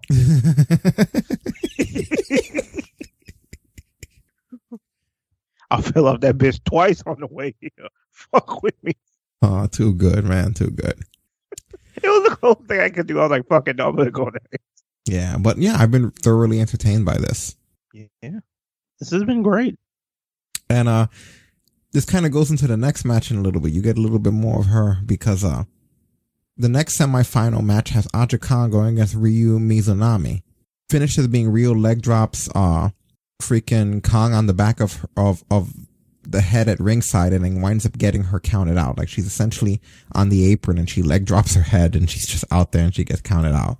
Uh, clever move if you're going up against a monster, I guess. But one of my favorite things that she did, uh, was when she had that block and she inadvertently winds up using freaking, uh, she, she winds up using Hikaru Shida holding the block. In This is I'm talking guys about. Well, referee Tommy's he's gonna have to get. Cause Shida's there and she's like, oh, Oh, there, Cap- there's Shida. Oh! Driving Ryo Mizunami head first into the trash can that was held by the AEW Women's World Champion Hikaru Shida. ding. It was so funny because she had a moment where she was like, "Oh shit! I, oh, I'm, I'm so sorry." She had that look like when you're playing like something like Dark Souls or shit with a friend, and you re- and you forget the friendly fire is active. you shoot a boom. Oh shit! I'm so. Sorry. Next, we get the uh, United States first round match of Britt Baker, Dr. Britt Baker, DMD, uh, being accompanied by Rebel, better known as Rebby at this point, or Reba, rather, Reba. against, um, this, this girl's name was Madi Wrenkowski, finished being the lockjaw after, um, and then after she lockjaws her, she, she basically curb stomps her and then draws graffiti all over. Essentially, the graffiti she draws is Thunder Rosa's tattoo. She does like a mock version of Thunder Rosa's tattoo, sort of sending a message to Thunder Rosa that she's going to see her later on in the tournament, which pisses me off. We're going to get into why.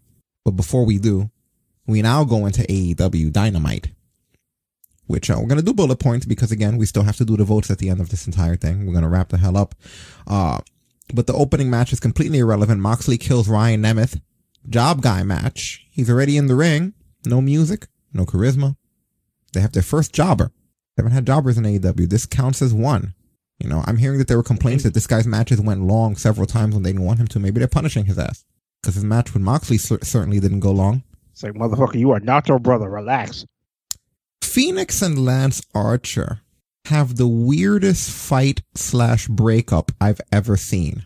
I had to rewind it to make sure. I'm like, wait a minute, run that shit back. Like, did they just break up? Like, I didn't think it was gonna escalate. Let me see if I can fucking bring this up, man. It's like the laziest breakup I've ever seen. It's the Murder Hawk Monster. And next week. Because they have to face each other, right? next week, there's no reason for me to qualify because the Murder Hawk Monster is going to kick Rey Fénix's ass.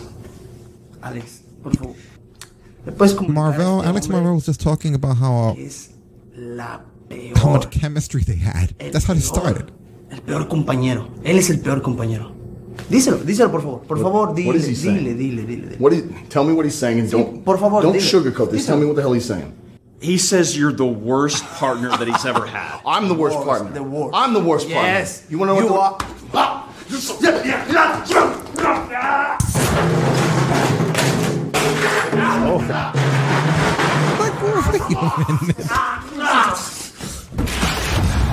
Lance Archer and Rey Fénix failing to agree on who is the cornerstone of their tag team success. but It was just That so poor cameraman, man. that escalated quickly. right. We have the varsity blondes against uh Starks and Cage. Um and man, this Starks hits these nasty power bombs against that ring post, huh? Yo, that shit looked so not fun. Yeah, like what is that? Are you is he trying to kill people with that? And you never know. He's like, motherfucker, we gotta make room. Bye bye. Yeah, don't make room like that. Yeah, I'll bring it up here. You guys take a look at this freaking this ring post bump this guy takes. Get this shit. Listen to this. times too, and I agree with that. Here we go. Here we go. Terrible. Terrible. Cage be terrible. out here trying to kill people. Yeah, he tries to take motherfuckers out. No fucks are given in House Cage. You know, uh, Cage goes over with the drill claw, and then afterwards Sting comes out, and it's weird because they do one of those black and white videos. I get it now. I didn't get it when I was watching it. I was trying to understand what am I watching and why am I watching it because they put this video up. I realize now that that video was a foreshadow. Because I'm like, what am I watching? Sting's driving in the desert and they unzip it. And it's Darby. Sting face paint. And then he smiles. And that was it. I was like, okay, what the hell was the point of that?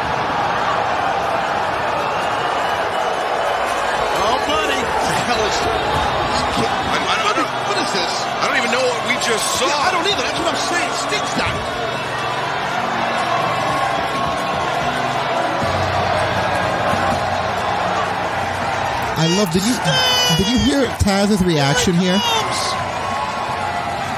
He's driving a body bag. Who could be in there? Listen to Taz here when they open a body bag. Well, we did see Darby. I Taz, if love you this reaction. smiling in the video. Yeah, he sure did, but he looks like he's in this peg here, and I got to smile. What, what? That's Hook. Taz, is your son, Hook. What the hell kind of shit? What? Sting with Hook and Yo, Taz's reactions are fantastic in AEW. What the hell kind of shit? it's funny because watching it the first time, he he was on my train of thought too. Because I wasn't expecting Hook. I was like, oh shit. oh my god! They showed me Even Darby, so I was expecting. forgot Hook was in there. They were showing me Darby, but so I was expecting Darby. But then it made sense when it was Hook. I was like, oh, we were just showing you what we're gonna do to Hook. What kind of shit? That was fucking amazing. The motherfucker said, "What the hell kind of shit is that?" And you know what's cool about this? Darby is the one that flew from the rafters, not freaking Sting. Watch. Pointing to the rafters. It's Darby Allin. Look at Yeah. Allin on the zip line with the skateboard in hand. Coming to take it to the team. It's awesome, right? For it to be, uh, this is okay. Like you're young, you have your whole life ahead of you. You can die. No, I'm kidding. Darby's fucking indestructible. now exactly. Yeah, he does crazy shit anyway. In all seriousness, so That had to be so cool. Like I, I refuse to believe that it did not take everything Darby had not to start popping in the middle of that air. Yeah, that is really great. Awesome. And I love that like Darby did a Sting inspired half of his face paint. Yeah, yeah, that was cool, man. It was really cool. I'm enjoying Oh. this. I like. I'm really feeling the Sting and Darby vibe. I will say that much. It That's really fun. does feel like a past meets present type thing. Yeah, that I'm enjoying myself with that. You know, even even Sting. But yeah, it's it's smarter. Isn't it weird that we're okay for the younger guy who has his whole life ahead of him to come flying? But last week when we heard that it was going to be Sting up there, I was like, oh, I'm not sure, man. Like I don't know if Sting. You know, you know what it is? It's because we realized that if the younger guy falls in this case, Darby will just shake it off and move. No, no, he won't. There's no Fucking shaking off that fall. You better be fucking attached. You know, that's why I didn't feel comfortable. I'd be fine with him just appearing out of a mist of smoke the way Jeff Hardy used to do when he was a heel. we all talk about those days, right? Another me. Yo, yo, I knew you were gonna fucking do it. I'll never forget watching the Thanksgiving one. My friend was here and like he came out like at the table where Hogan was and it was like, this Thanksgiving, he shouldn't be misting and it's Jeff Hardy. He shouldn't be misting anywhere. Remember you at Thanksgiving out of mist. TNA Jeff Hardy had Alucard powers. Isn't that shit incredible? I don't know what was more incredible, the fact that he obtained Alucard powers or the fact that everyone in the entire TNA backstage was just accepting of it. Nobody reacted to someone who knew Jeff Hardy previously before his Alucard powers that's now seeing him missed into rooms. You know, like no one ever went, what the fuck? You know, ever. People were just like, oh, it's Jeff. You would just, That motherfucker was the all you car enigma. uh, but this is much cooler. Yeah, this was dope. This was. I love that. Like it's of Sting doing it, he gave Darby that that moment Mm-hmm. because it, it's one of the like it's one of the things that Sting is most well known for, which is coming down from the rafters, and then he points to the rafters. It's fucking Darby. Yeah, and Sting looks good, man. He's in great shape. He looks fantastic. I'm telling you, the last time I saw almost freaking when they did Flair's birthday when they're building towards Batista and Triple H, and that motherfucker was fat. like no real shit. That man had like a freaking dad on a Sunday night beer gut. Like You know, he got in better shape. Everybody's been doing that DDP yoga. It, it must be easier with DDP insane. being here. right. Look, yeah, he looks really good. Though. I wasn't expecting. I never thought I would see Sting look like. Looked at the Stinger splash here. I felt like I was fucking a kid Right, again when he did this. I love how you, I love how you can see a second where he got excited. Like oh That's motherfucker. incredible. You know, that's at that wonderful shit right there. You, you knew he was setting up for the Scorpion Death Drop here. See, old people can still kick ass. That's the moral of the story. Don't Everything fuck with old he people. does still looks good. Yeah, loved it. So that's a good utilization of a legend. Instead of Randy Orton just bitch slapping him around. Imagine if Sting would have still been in WWE. That's what he would have done. I'm telling you, if Sting would have been in WWE, he would have already lost to freaking everybody from freaking Mojo Rawley to the guy in catering by now. because they gotta remind us that they beat WCW. So Hager, Hager goes over Brandon Cutler, right? No surprise there. But then afterwards, the heels are beating him up, and Ortiz was it Ortiz or Santan? You got to look at this, man. Not to be nitpicky here. Let me see if I can bring this shit a little bit back. Okay, watch how he get. Oh wait, oh, fix the audio real quick. One sec. There we go. Hmm. Okay, watch how he gets in the ring here, man. Watch the right. Oh god. Just look at the right here. Jake Hager making short and I'm gonna put this big for a minute so that you can see. Brandon Cutler. And oh, look at this. The inner circle. Coming to the ring. Damn. boy. Continuing the you know what the bad part is? The only reason I didn't think anything of it is because his Ortiz goofy ass. Fucking fell halfway. Always doing weird shit. So it's just like I didn't think anything. Oh my god. Like, for, like in my head, I've seen him do so much funny shit. It's believable. That's how he'll get in the ring. Oh my god. You can't tell you Ortiz don't make you laugh. I swear to God. Yeah, Stasis caught that. That was hilarious. And then and then on the inner circle, we got the Jericho thing that happens here. Say you're so proud of your boys. They really get home with me. I mean, You know, I have actually have they they released the official clip here, uh, which I'll share to you guys. Let's run that instead, so you can get like a better general summary of the stuff. Yo, Chris Jericho! MJF! Hey, boys, we don't have to wait until Revolution. How about you get your stupid asses down to this ring right here, right now? That's pretty, pretty laid out there. Jericho and MJF being called out by the Bucks. Looks like we're going to have it right now. Yeah, we got a fight on our hands. Or I thought we did. We're awaiting the arrival of Jericho and Box, fucking boys up here. Yeah, look over here. Yeah, you see us.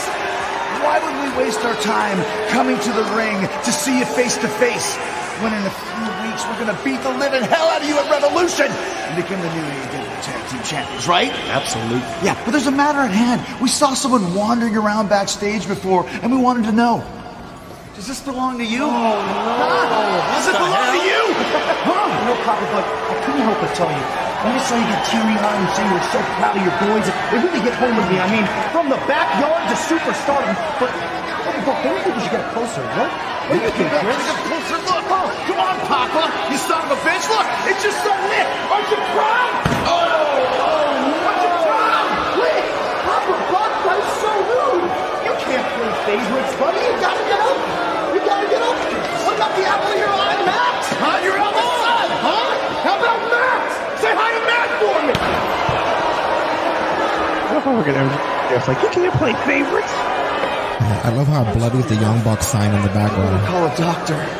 Or even better, come back here and pick up your trash. See you boys at Revolution. Let's go. MJF and Jericho have gone too far. Ouch. Your daddy. Beat your daddy up and say you pick him up from the ball. I knew something was gonna happen when I saw them hugging him in the beginning, and they were all like, "We're proud of you," and I was like, "Oh boy, they're setting up poor Papa Buck." like, here we go. That's the end of Papa Buck, and it was Big Money Matt. Was it him who beat up uh, one of the? Was it Evil Uno he beat up? No, it wasn't Evil Uno. I believe it was. Let me see which one it was. It was uh five. Alan Angels. Okay, I don't. I don't know. I'm trying. I'm trying, man. I'm trying. Stop wearing these fucking masks. At least they put numbers on them. I mean, they could have just been like that one. I mean, the fucking Power Rangers at least put shapes, man. And look at them now. CGI. Take a look one more time. Head first thrown in there by Big Money Matt Hardy. As you can tell right now, the doctors are attending to Alan Angels. Right now, let's go to Alex Marvez catching up with Kenny Omega. Was anything good with the Kenny Omega part? I don't even remember. I killed it right when that was coming up. Not Nah, really, right? nah, nah. Nothing too Nothing special. I don't have to see Kenny Omega every week, right? Oh yeah, weren't they doing? What the hell were they doing? They were working backstage at a wood at a workshop or something. Oh yes, yes, because um, Omega is building some kind of contraption. Right, right. The, the the Moxley whatever death trap. We don't know it, and I kind of I kind of like that because it's calling back to um, not only their first encounter, in um in that lights out match, but it also a callback to uh, that beat the episode of Being the Elite that came out after when they show him building that little freaking bar wire contraption that whatever he pulled out. Right. So he's basically teasing that he's coming with another one. Gotcha. Makes sense. Okay, so Britt Baker has a match against Nyla Rose. This goes back into the AEW Women's Tournament. With the finish being Nyla going over with the Beast Bomb in a really good match. This was fantastic. This might be one of my favorite Britt Baker matches. Yeah, it was really physical. Uh, you know, every, it, it looked really good. Um, you know, solid stuff. My issue is that what was the point of this? Like, Britt's the person who they've been pushing. She even graffitied on that other girl to send the message to Thunder Rosa for the finals. And Thunder Rosa versus Britt at the finals would have made sense with the booking, and it was Nyla Rose. Yeah, see, it seems like they're building for Thunder and Rosa, not necessarily to make it make it to the finals, but like they're gonna be they're basically their business isn't done. Hmm. I don't know. I thought that was a little bit odd. We went with Because like I could see I could see um Britt costing Rosa her match, and then that builds to another match between those two. So uh Lance Archer has a match against Fénix. You know what that means. Yeah, this is uh the qualifier for the face of the Revolution ladder match. Yep. So without further ado, let me just go ahead and just give you guys the crazy Fénix uh suicide of the week. I love how he does it so much in a fucking segment. That is one. Championship on the line. Oh my! Fucking dude, man. Yeah. What is what is with this guy? Man? What momentum and the follow through, what, rather it be inadvertent or not, was scintillating. Look at this. Bam. All the way through, lands on his feet. Insane. Absolutely insane. There's an element, there's a level of fear that just does not exist in Fénix. Yeah, no, there definitely is. And there was more shit here because let me see if I can get it right here. Look at this look at this spot. This is when he jumps over Jake. I don't think Knox saw what Jake did, but oh, look at that! He almost died. Over the back of Jake Roberts went Rey Fénix. It's like the, the NBA dunk contest. It's JR, man. Dunking the ball. Yeah, Dunking the ball. Like six four, six five. I just love hearing JR shoot calls, show. Oh man, incredible. Yeah, no, this Fénix Fénix is a highlight reel, dude. He makes my job The harder. guy is a walking highlight reel.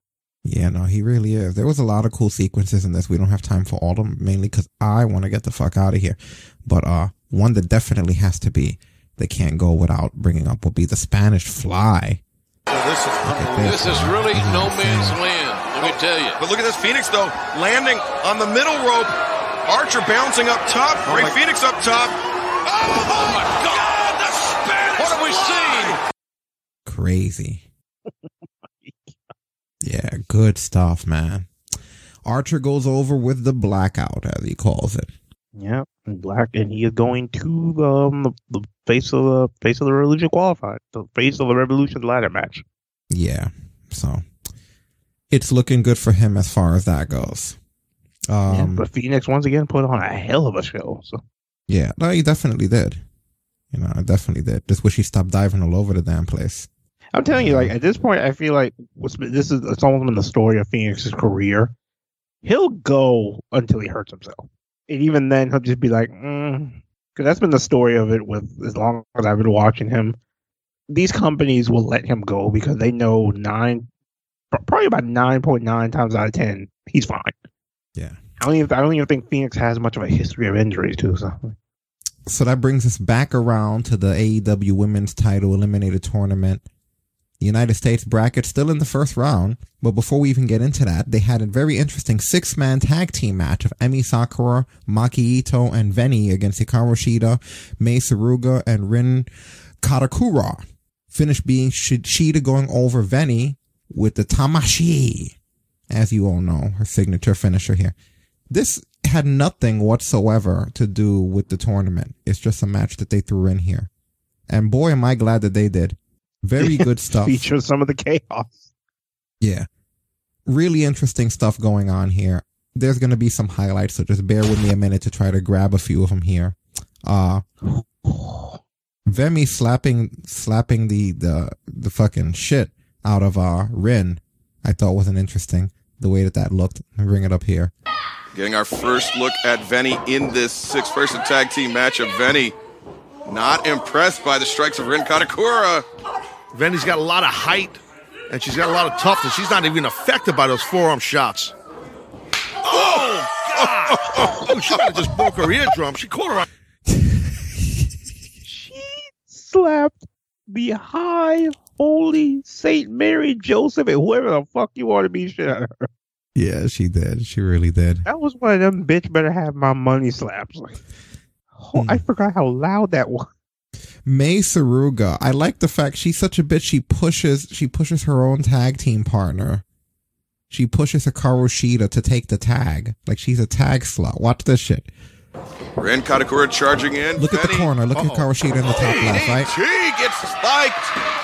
I thought Veny was going to counter, but Rin Kadokura able to bring her weight down Look. on the pendulum. And Suruga just shoved her partner. she shoved Shida off the. Drilled her with that, that DDT. She shoves her off now, the- oh, look at this. Oh! The springboard diving foot stomps to the And spine. then this is nasty. Uh, uh, taking a book from Full Nelson with a page from. Daniel Look at this. This is great, great, great submission. Awesome bridge right here by this young lady. Oh, Bryan Danielson. Uh, I cattle mutilation there, or the apple mutilation, if you like, from the Big Don't Apple call it the Girl. apple mutilation. Mei Suruga Veny using that length though to get their foot. I thought that was said, really no, cool. my tag. so so much interesting. The idols being heels. I think when the idols being heels with Emi Sakura having having what's her name there, Maki Itoh as the heel with her. I love that stuff. There was this one double team spot they did. Did you see the AO spot that they did? That's Oh, God, obnoxious yes. as fuck. Look at this. So trained the woman she's in the ring with right now, Mei Suruga. Big advantage when you have that, as you know, ex Calvin, you've trained. So she has her in a surfboard, right? You For anyone who, who's just who's about listening to her, you know. she has her in a surfboard. You, you know, you're one step ahead. Emi of them. That's Sakura has her in a surfboard. here, surfboard. She's rolling her. while she's just. Watch this, and she's on the outside. Oh wow! Look at this, Maki Itoh putting those those uh, idol vocal skills to. Wow, she's really holding that note high. You're not kidding. As the, oh, and she's. Oh, And she does a kokeshi to the surfboard. we see right here with Sakura. I like, listen to how obnoxious she stops. Oh, wow. Listen, listen. Look at this, Maki Itoh putting those those uh, idol vocal skills to. Wow, she's really holding that note high. You're not kidding. As the, oh, she's. Oh. Oh, I just love it. Yo, I popped so hard with Kokeshi. Oh. that might have been the funniest part of the whole. Yo, they were this whole thing. They, these are the girls that we need in them. I was cracking up throughout this whole thing, and it was it was good physical stuff going on, but there was like other other interesting things at the same time too. They gave you a great physical match and made you laugh all in the same. Did you see what she did to the rope break? I thought this was fun. This is such a heel thing. Look at how she breaks the ropes to the ref here. A lot of people don't realize it hurts like hell. Look at this. So, it's it a- does. I it mean, really it's, does. it's it's a, a is? Fundamental move as a part of pro wrestling because it's so effective. As Maki Itoh wrenching back on Mei Suruga. Each me, son, she. So, see, so I And then went right back to And then she just destroying him. Emi Sakura. Oh, and Maki Itoh punishing Mei Suruga Oh from the man, That bitch said five, six, seven, eight posts. Smiled, then got a real dark look on her face and went right back to the hold. She fun stuff, man. Really fun stuff. These girls are super creative. Oh my god, Tony Khan need to keep them around. Holy shit! This is just a great sequence between the two of them. Wrestling Here. This to me is just Choco some, some of the stuff that I like. in, Watch uh, this the here. Ichigaya Chocolate Square, perhaps the smallest venue in all the world. While we have a second, X I want to tell you, you did a great job on round one when you did solo announcing. It was phenomenal. Hey, thanks, really, really Appreciate that. Oh, look at this, Mace Suruga rolling up. Not sure if anybody, not sure if anybody's told you in the company. I just want to This is actually the first I've heard of it. Uh, Mace Suruga up to the top, looking for. Oh, she was looking for the victory. roll. Great bridge, avoiding contact from Emi Sakura. Oh, here we go. Here we go, dude. Up. Emi Sakura was looking for those Angels wings, but big wind up and a right elbow strike. The scoop. And slams her. Slam. Jesus. cool stuff, man. I really like it. Really, really like it. And then at 23 minutes into this, they did what we would call the Leaning Tower of Tokyo, at least via Taz. Hell no. Oh! Watch this shit. Great, great tag team offense there. And uh, I don't know what. Whatever the hell it was, it worked. It was an assisted splash Off by the shoulders of Suruga. Shida. Leaning Tower of Tokyo. Fucking Taz, man. Uh, really cool. Really cool stuff here. But yeah, Shida goes over Veny via Tamashi. Had a lot of fun with this. That brings us to the um, Japanese bracket final match of Ryo Mizunami against Yuka Sakazaki, with the finish being Yuka going over. She had like a really nice driver. I'm not sure exactly what the hell that thing is called. Uh, Yeah. I want to see if that has a name in the future. Okay, we can see what it looks like right now, though. I'm gonna bring it up here. Okay, so here we go. Japanese side, we're gonna find out here. Got that inside hook. Uh oh. Uh oh. Yuka. Oh, and she hooks the legs. One. That's it. Two. Three. Crazy, right? Like it looked, it looked like some like form of like an exploder driver. Like Yeah, really solid stuff though. Yeah. And uh yeah, they had some nice sequences too. This was more of a power brawler match, but I did like the uh the triangle. There was like a deadlift triangle sequence that they did. Uh it's probably one of my favorite spots. yeah, I'll bring it up right here. For for maybe a victory roll. We're gonna get suplex, dude. Yeah. Oh, I was after the suplex. Wheelbarrow German suplex. Yeah, yeah, I used to do that throw, man, a little bit to certain people. If I was a lot, I wasn't taller than many guys, but if I was, I would do that. You have to do that to someone shorter than you. Oh, powerful clothesline there, and the the guillotine leg drop there. Cover. That's it. That's it. You got. Oh, man, that would have been it right there. Oh, but Now into the head and arm triangle, Taz. See, Yeah, that was she's cool. got that Kata Gatame right there. It's a great choke. A great choke. And that's how she put away Maki Itoh in the first round.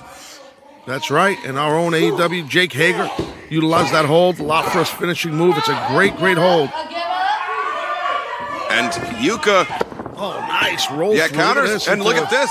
She's got a, a this is where she triangle. Triangle sleeper here applied. And notice how she's grabbing her own foot right there. Yep, putting more downward pressure on the neck. Trying to put her opponent to sleep with their own arm. Her Ryo right Mizunami is fading right here.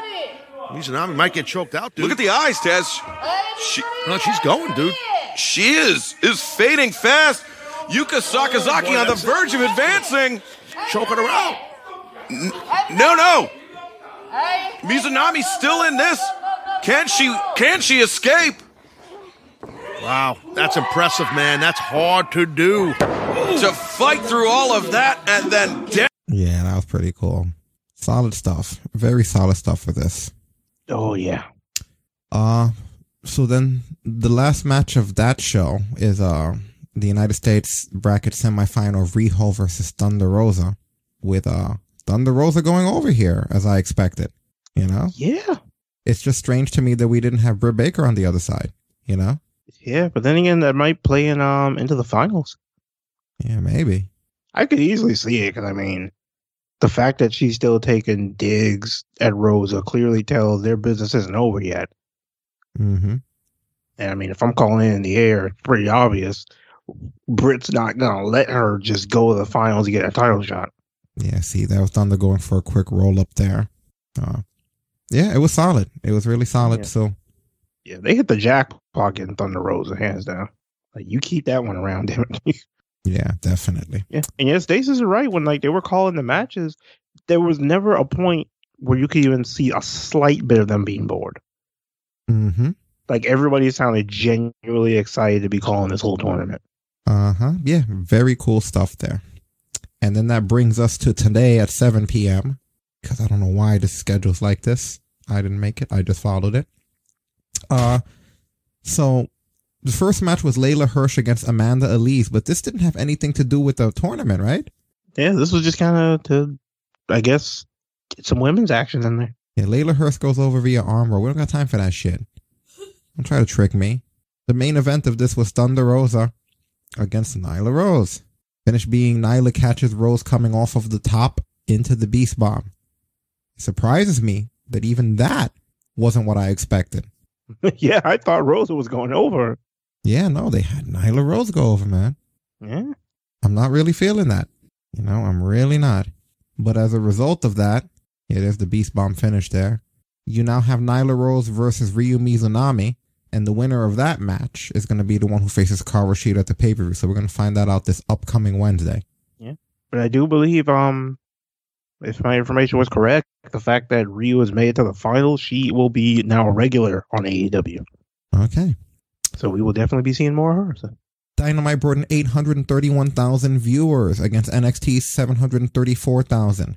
So there you go. We're still close, neck and neck with the 31 and the 16 demographics, you know? Yeah.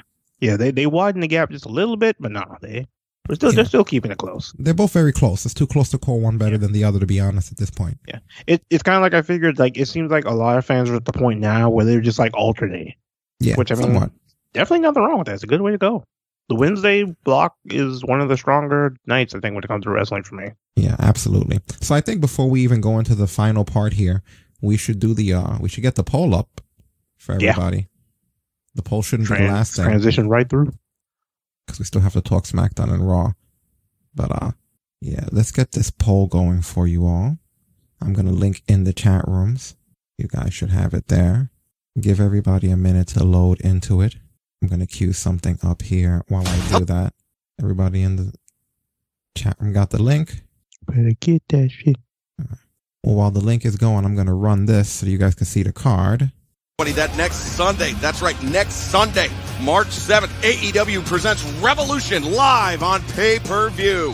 In one of the most anticipated matchups of the entire year, Brian Cage and Ricky Starks of Team Taz will go to war with Sting and the TNT champion Darby Allin in a street fight. And for the first time ever, the Casino Tag Team Royale, with the winners earning a shot at the AEW World Tag Team Championship. And speaking of the AEW World Tag Team Championship, it will be MJF and Chris Jericho challenging the Young Bucks for the titles. A lot of bad blood in this matchup. And the big money match with Hangman Adam Page taking on Matt Hardy. The winner gets 100% of the loser's Q1 revenue. What a stipulation. We will also see Miro and Kip Sabian take on Orange Cassidy and Chuck Taylor. This one is about revenge. And six competitors will square off in the face of the Revolution ladder match with the winner getting a shot at Darby Allin and the TNT Championship. The AEW Women's World Championship will be on the line with the champion Hikaru Shida defending against the overall winner of the AEW Women's World Championship Eliminator Tournament. And the AEW World Championship will be on the line in perhaps the most dangerous match we've ever seen. An exploding barbed wire death match between Kenny Omega and Jon Moxley for the AEW World Championship. That is a stacked card. Right? Holy shit. Yeah, definitely stuff to be excited about there. All right. That brings us now to the Evolution pay per view. March 7th, Sunday at 8 p.m. We'll be in the chat room as always. There'll be a post show. Uh, we'll be in there an hour before if there's a pre, if they're doing a pre-show of any kind, which I believe this tag team casino royal might be, might not be though.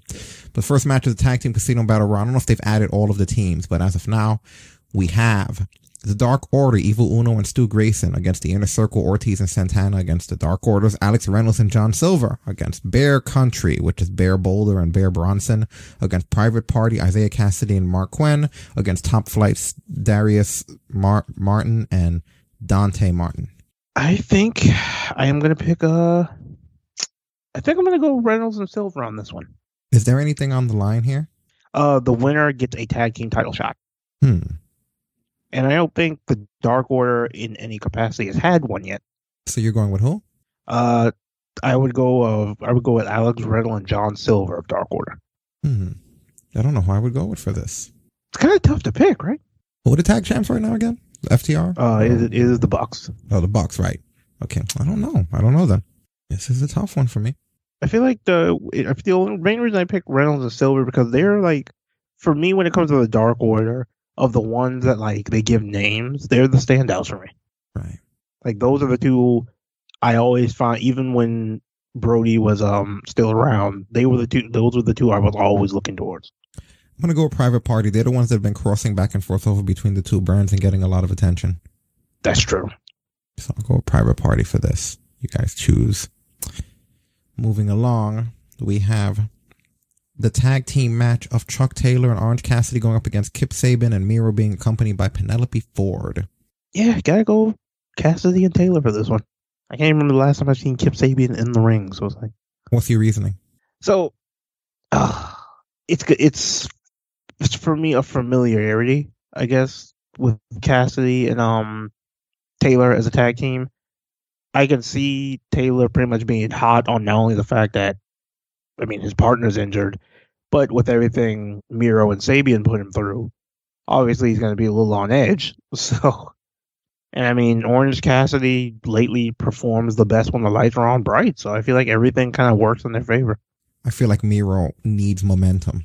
He can't be losing to best friends and all this shit all the time. They didn't bring this guy in for that. It's like I, I, I didn't even realize George just wrote it. We're on the same page. Can't afford to lose. Like he's doing bad right now. This is a horrible run.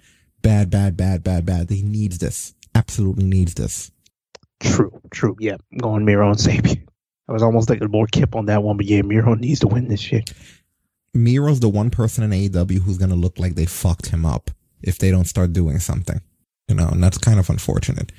They're, they take things a little bit too, too much to the extreme. Like, there's nothing wrong with having characters that like video games and nerd culture and shit like that, right? But at the same time, Xavier Woods is a good example of someone who does that. But how often does he incorporate that deeply into the character when he goes out to fight against Retribution and all of them? You know what I mean? Like, it might be an Easter egg or something on his outfit or a move that he does that has a name that's similar to a fighting move name. But the guy's fucking all serious. Miro, on the other hand, is going out there with pink shirts and Disney shit, talking about streaming. It's just weird, man. Yeah, Miro, Miro definitely needs to to get a big win under his belt. I think this is his first AEW pay per view too. So Yeah, please win and Kip too. I like I like that that that team, you know. And I all fucked. yeah, and I think this is Kip's first match back since he's been back for a while. So. Well, here's hoping. Next we got the big money match. Matt Hardy against Adam Page. One person gives up their cash, right? Is that how this works? Yeah, basically, uh, hundred percent of their first quarter earnings. Hmm. See, that's the part that makes it a little difficult for me. Guys have any ideas? Who do you think's taking the money here? That is very tough. You know, what? I, I have a hard time betting against Adam Page. It's really hard for me to bet against him, so I think I might just go with the safe bet and go Adam Page on this one. I'm hoping so too. I'm gonna go with Adam Page. I want you guys. Go with Hangman. The TNT title number one contendership. Face of the Revolution ladder match. I'm assuming whoever wins this is number one contender for the TNT title. Yep, they get a shot at Darby Allin. Mm-hmm. We got uh, Cody Rhodes, Penta El Zero Miedo, Scorpio Sky, and Lance Archer. And if my memory states me correct, there might be another spot or two getting decided this Wednesday. Really? I think so. I'm not sure, but this might be. Then again, this might be the whole field. So. And there's no way for us to predict. If it's added later, then we'll add it later. Not much we can do about that. Yeah. But um, of this group right now, I am going for my boy. I'm going for Penta. I think I'm gonna have to go for Cody here. Partially because I do want to see a Penta versus Darby Allin match. Yeah. Because I don't think I've seen those. I don't think I've seen them wrestle each other before. But Darby and Cody have history, so that is that's intriguing too. I don't know if they want Lance to be a heel or a babyface or what. If he's getting a shitty push. Well, I mean, it's not even that it's shitty. It's just Lance hits anything moving. It's like it's not even necessarily like about a heel or a face thing. It's just if you're in his way and you piss him off, you get kicked in the fucking mouth. Yeah, it could be Fénix one week. It could be Scorpio Sky the next week. It could be Kip the week after that. If you piss him off, you're getting kicked in the face. Like, that's why they have that old phrase: "Everybody dies," not just the heels or the faces. Everybody. Any other thoughts here? No, I mean, Lance is, makes uh, the most sense because he is getting a push. Yeah, if they if they if this is steadily um rising with Lance, a shot at the TNT title would do him a lot of good. Yeah, I think when it comes to who need who could benefit the most for it, yeah, I think I could go Lance. Yeah, you're probably right. I mean, Cody doesn't make much sense. He's already won it like twice, right? Yeah, he's already a two time champion. Next, you got the AEW Women's World Title match. Hikaru Shida defending against whoever wins, whether it be Nyla Rose or Ryo Mizunami. Ooh. So for starters, I think Ryo Mizunami is gonna take is gonna take the final. I hope now so. when it comes to because that's gonna that that'll be a new match. It'll be an all Japanese final, which is going to be fantastic. Oh, but then that's that's where it gets tough for me because Shida has been on. Shida's ran through everybody they put in front of her, but she I don't know how familiar she is with Ryo versus the rest of the roster. So I feel like Ryo might be able to use that to her advantage, and she might pull this one out. So your choice for to win would be who? I think Ryo not only takes the final, but I think she might win. Yeah. I might be stretching with this one, but she, if Nyla wins, we know she is winning. Nyla's already lost to Shida twice. But I feel like the fact that she had, I don't know if Ryo's and Shida have ever met in the ring before. I don't think Nyla's winning. I agree with you on that. Ryo Mizunami's going over, but I think Shida's going to retain. This yeah, character that's- has no presence in the AEW universe. You can't just bring somebody and have them yank the title like that, in my opinion. Could be right, but I just don't think that would be good. I, I'm liking Shida with it now anyway. Yeah, Shida's been fantastic as champion. Okay, next we have the AEW World Tag Team title match. The Young Bucks, Matt and Nick Jackson defending their championship against the Inner Circle's Chris Jericho and MJF being accompanied by Wardlow. Think yeah, I'm going with the Bucks with this one. I mean, whereas close as Jericho and MJF have been, they're still a relatively new tag team. Whereas the Bucks, we've watched them go around the world 30 times and carry sometimes three and four tag championships all at once. Which also, as I'm thinking about it, congrats on the Bucks for winning what tag uh, Wrestling Observer Tag Team of the Year again. I mean, you always said before that's probably. I think you said before that's like straight up your favorite tag team. So it's it's almost not Oh surprising. no no no no two. no! I said I said that Kyle O'Reilly and Bobby Fish, Red Dragon. Oh, you said it was Kyle O'Reilly. Red Dragon and, and the Indies were always my favorite tag team, but that's neither here nor there anymore. But uh, yeah, I don't know. When I look at this, I mean, Jericho and MJF would make sense if Santana and Ortiz won the other match to become the number one contenders. And now you have Inner Circle turmoil since they seem to love doing that. The Inner Circle guys fighting each other all the fucking time. It's yeah, it's it's kind of a toss up. I'm I think I'm gonna go I with Jericho think- and MJF just because there's conflict there. I don't care. I think it's gonna it's gonna de- it's gonna kind of depend a little bit on who wins that tag team battle right now. I think that might kind of play into it. It might be easier to predict after that. Yeah, a lot of the stuff unfortunately is going to go into this Wednesday, which will update the polls if something changes. Well, do you think Sammy fucks it up even though he's not there? They could insert him into it. We'll see. But a tag team possible. street fight. Uh, Brian Cage and Ricky Starks of Team Taz being accompanied by Taz against Sting and Darby Allin. Oh, of course, Sting and Darby. It would have to be Sting and Darby. No question there. I don't really think Nobody's bragging about there. winning the war against WCW here. Like we can't. No. Yeah, that's fine. AEW World Title Exploding Barbed Wire Death Match. I love how you almost couldn't get through that. Jon Moxley, Kenny Omega defending his title with Don Callis. Oh my god, this is going to be rough. Obviously, Omega's going over. I think so too. But what I do like is um Moxley's promo after he killed off Ziggler's brother, and he I love the one one particular line he said. He talked about it basically barbed wire and explosions. It's a hell of a way to go out in a sense. So like really conveying that this is going to be something unlike American fans have probably ever seen. Yeah, and apparently this was a Don Callis and Kenny Omega suggestion as a match. Like they've had this in the back burner for a long time or some shit. Yeah. I guess with as much time as Kenny spent over in Japan, he had to have not only seen footage of it, but heard about these exploding barbed wire matches. Because I know, I know Funk and Foley had been in one or two of them, and I've seen other guys in them before. So it's a very rare match, even for Japan. So, and I guess like since this definitely seems like how they're going to end the feud between these two, with the hatred between Moxley and Omega, it's like it's a different type of place, I guess, that they have to go to end this. It's really just starting to feel like like it'll never uh this will never be the sport oriented company that they tried to make it out to be, man. When we have shit like this happening, good or good or bad, this is just to me another example of what I was talking about when I say that like they didn't uh it's not what we expected, you know. And I don't think do you do you feel like we needed an exploding barbed wire match? I mean, it's different rather than something that just leaves an obvious way to run it back again. Mm-hmm. Alright. That, that that's the one thing. I think that's the one thing I'm okay with. Is it gives a sense of closure. I guess kind of like how they used to do mask versus mask matches in Mexico. Like you knew after that match was over, that's it. Like we can't go past this at this point. All right. Well, yeah, I'm gonna have to go with you and Omega for this one. I mean, that's pretty obvious. But yeah, guys, you just hit that finish survey button. Yeah, get them votes, in, people. Makes uh not only doing the post show more fun, but it also kind of gauges where the community's sitting at. Yeah, it definitely helps. There's been times where we've been split. There's been times where we have been all wrong. Yeah, totally. Those ones are funny. Mm-hmm. Okay. Uh, all we got to really do is run SmackDown and, and Raw real quick. So SmackDown, uh, Daniel Bryan and Roman Reigns, uh, Final Flash! uh, Q's Thompson. Thank you for the like, sir. Much obliged. Scared the shit out of me.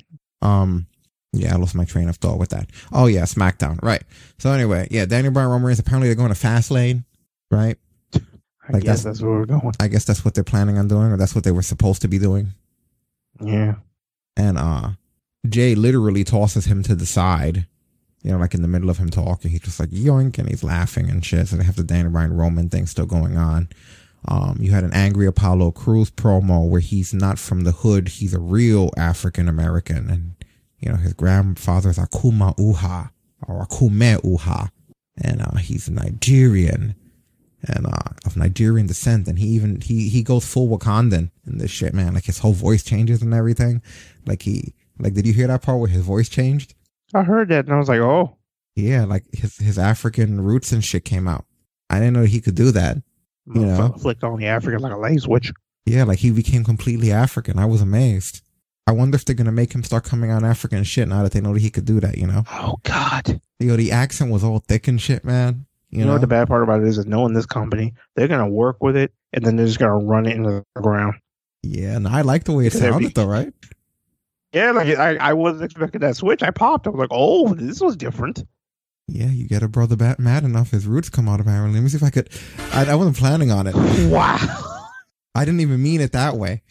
I just realized what I said. wow. I just fucking realized I did not mean, no pun intended, I swear. Oh my god, let me see if I can find it. And last week, because just like my great grandfather said, if your enemies defy you, you show them the steel. You see, Big E had the audacity to tell me to go back to catering, but I didn't go back to catering. You know what I did? I went back to my roots. See, he went back to his roots. So I could say this to you how my grandfather would have said it.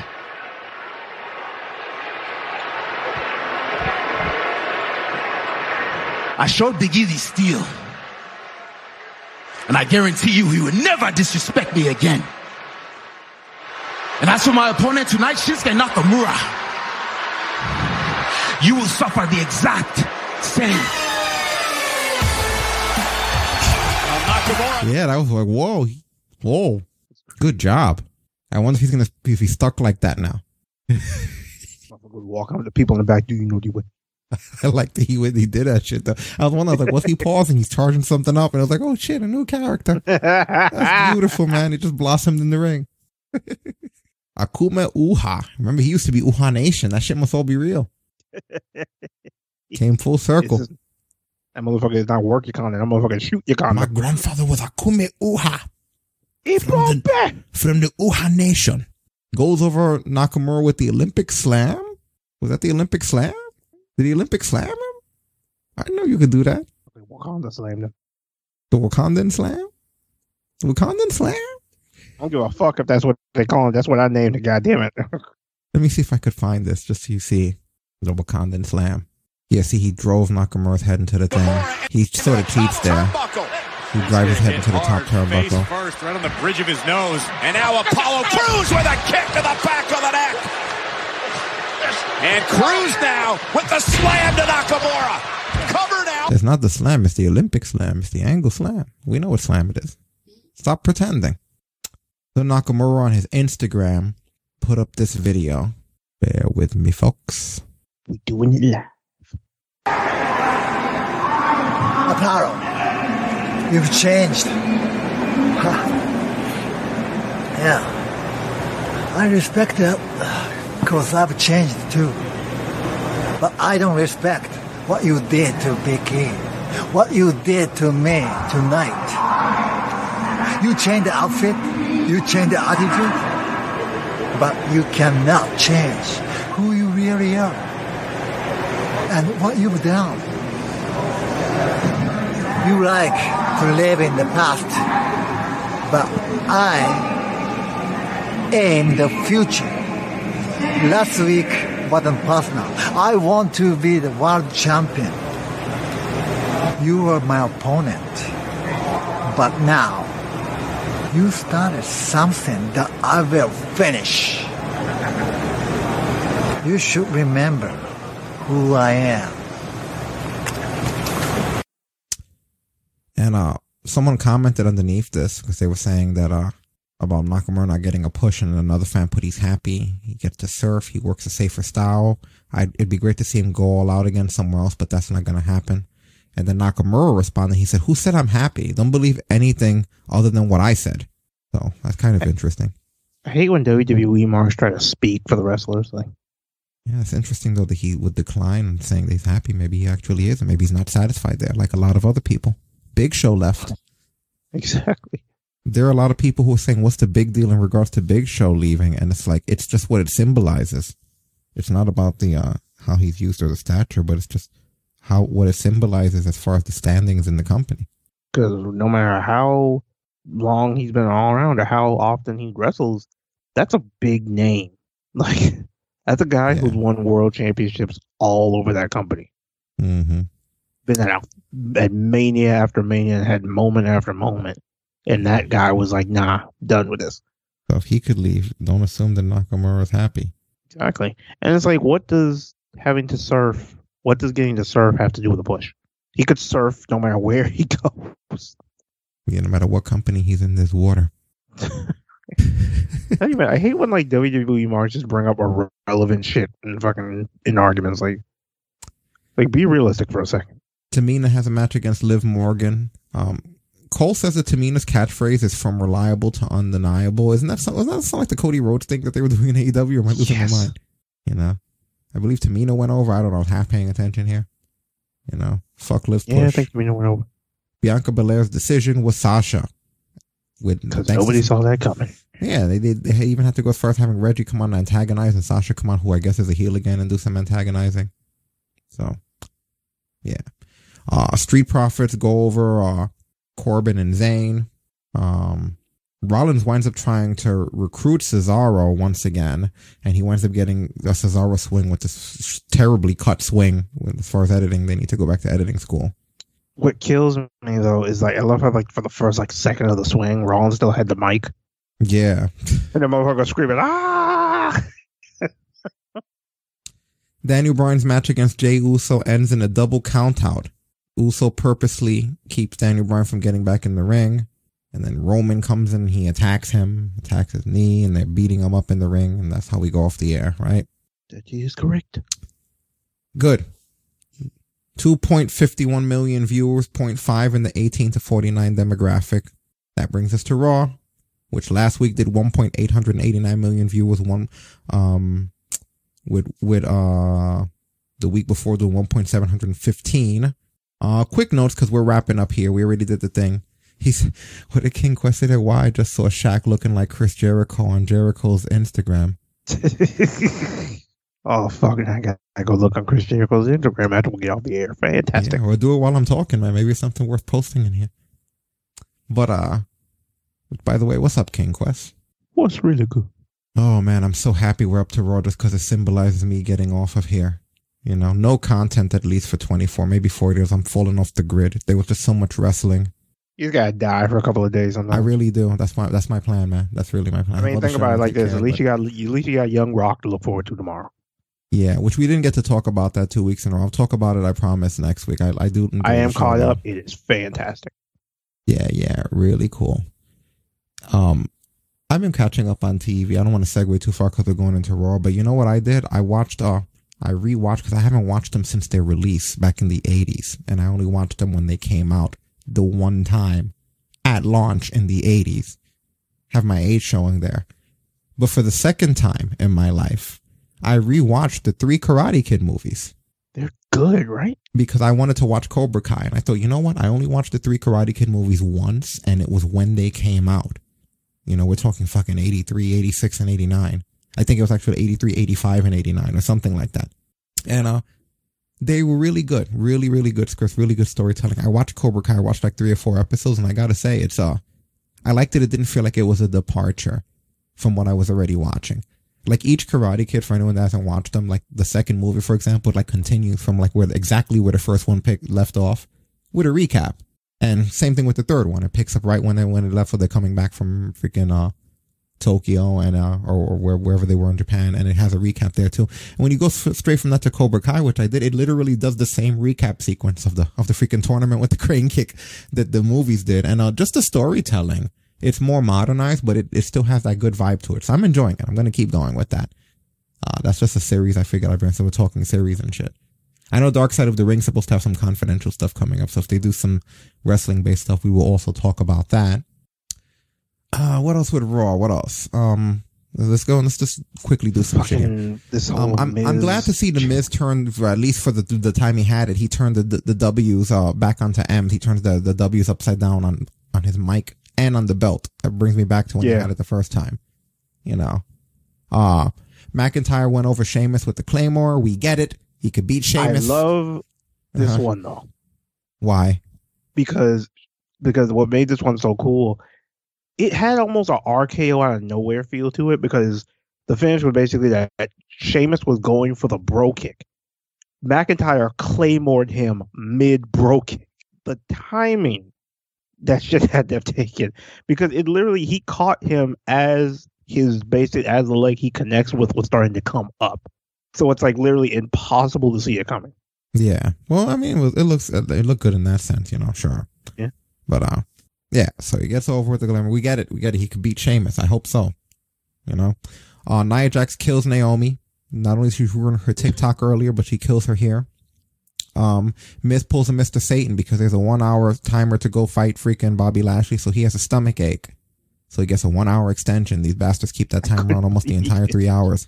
Um, you get angry Braun who's pissed off that he's not getting a push, just like actual shoot Braun's pissed off that he's just getting a push. And ironically, we have the same management, uh, patronizing him in the same fucking way. It's almost like, is this a shoot or, you know, it almost, I don't even get it here. But what was the, the deal here? Like the logic here, at this point, dude, I'm half paying attention. I don't, I, this is garbage programming.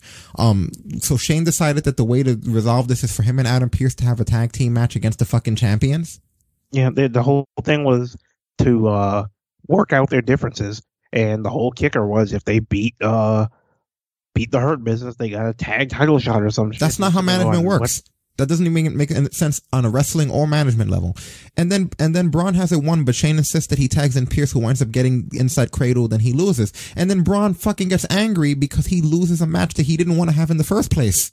He's furious that he's not tag team champions with with, with Adam Pearce, I guess.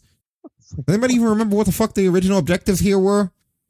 Maybe they're the one. Maybe they're maybe Shane's more of a genius than I give him credit for.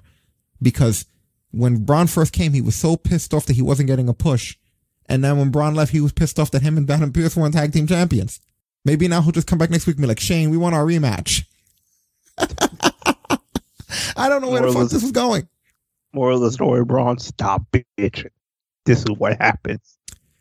Oh boy. Damian Priest goes over Elias with the bell clap and hit the lights. They don't call it the Reckoning anymore because Mia Yim's name on Raw is Reckoning. Stupid because he's a he's Damian Priest and the Reckoning sounds cool as the thing that he does as the Damian Priest guy. Hit the lights is not even fucking close. You have to change the guy's finisher name because of a shitty gimmick that's not gonna last. Then in the future, when she's Mia Yim again and that thing's all gone, everybody's going to be like, why is that called Hit the Lights? And we're going to have to explain that it's because there was a shitty stable called the, the fucking Retribution and that the girl Mia Yim was reckoning, so they took it from him.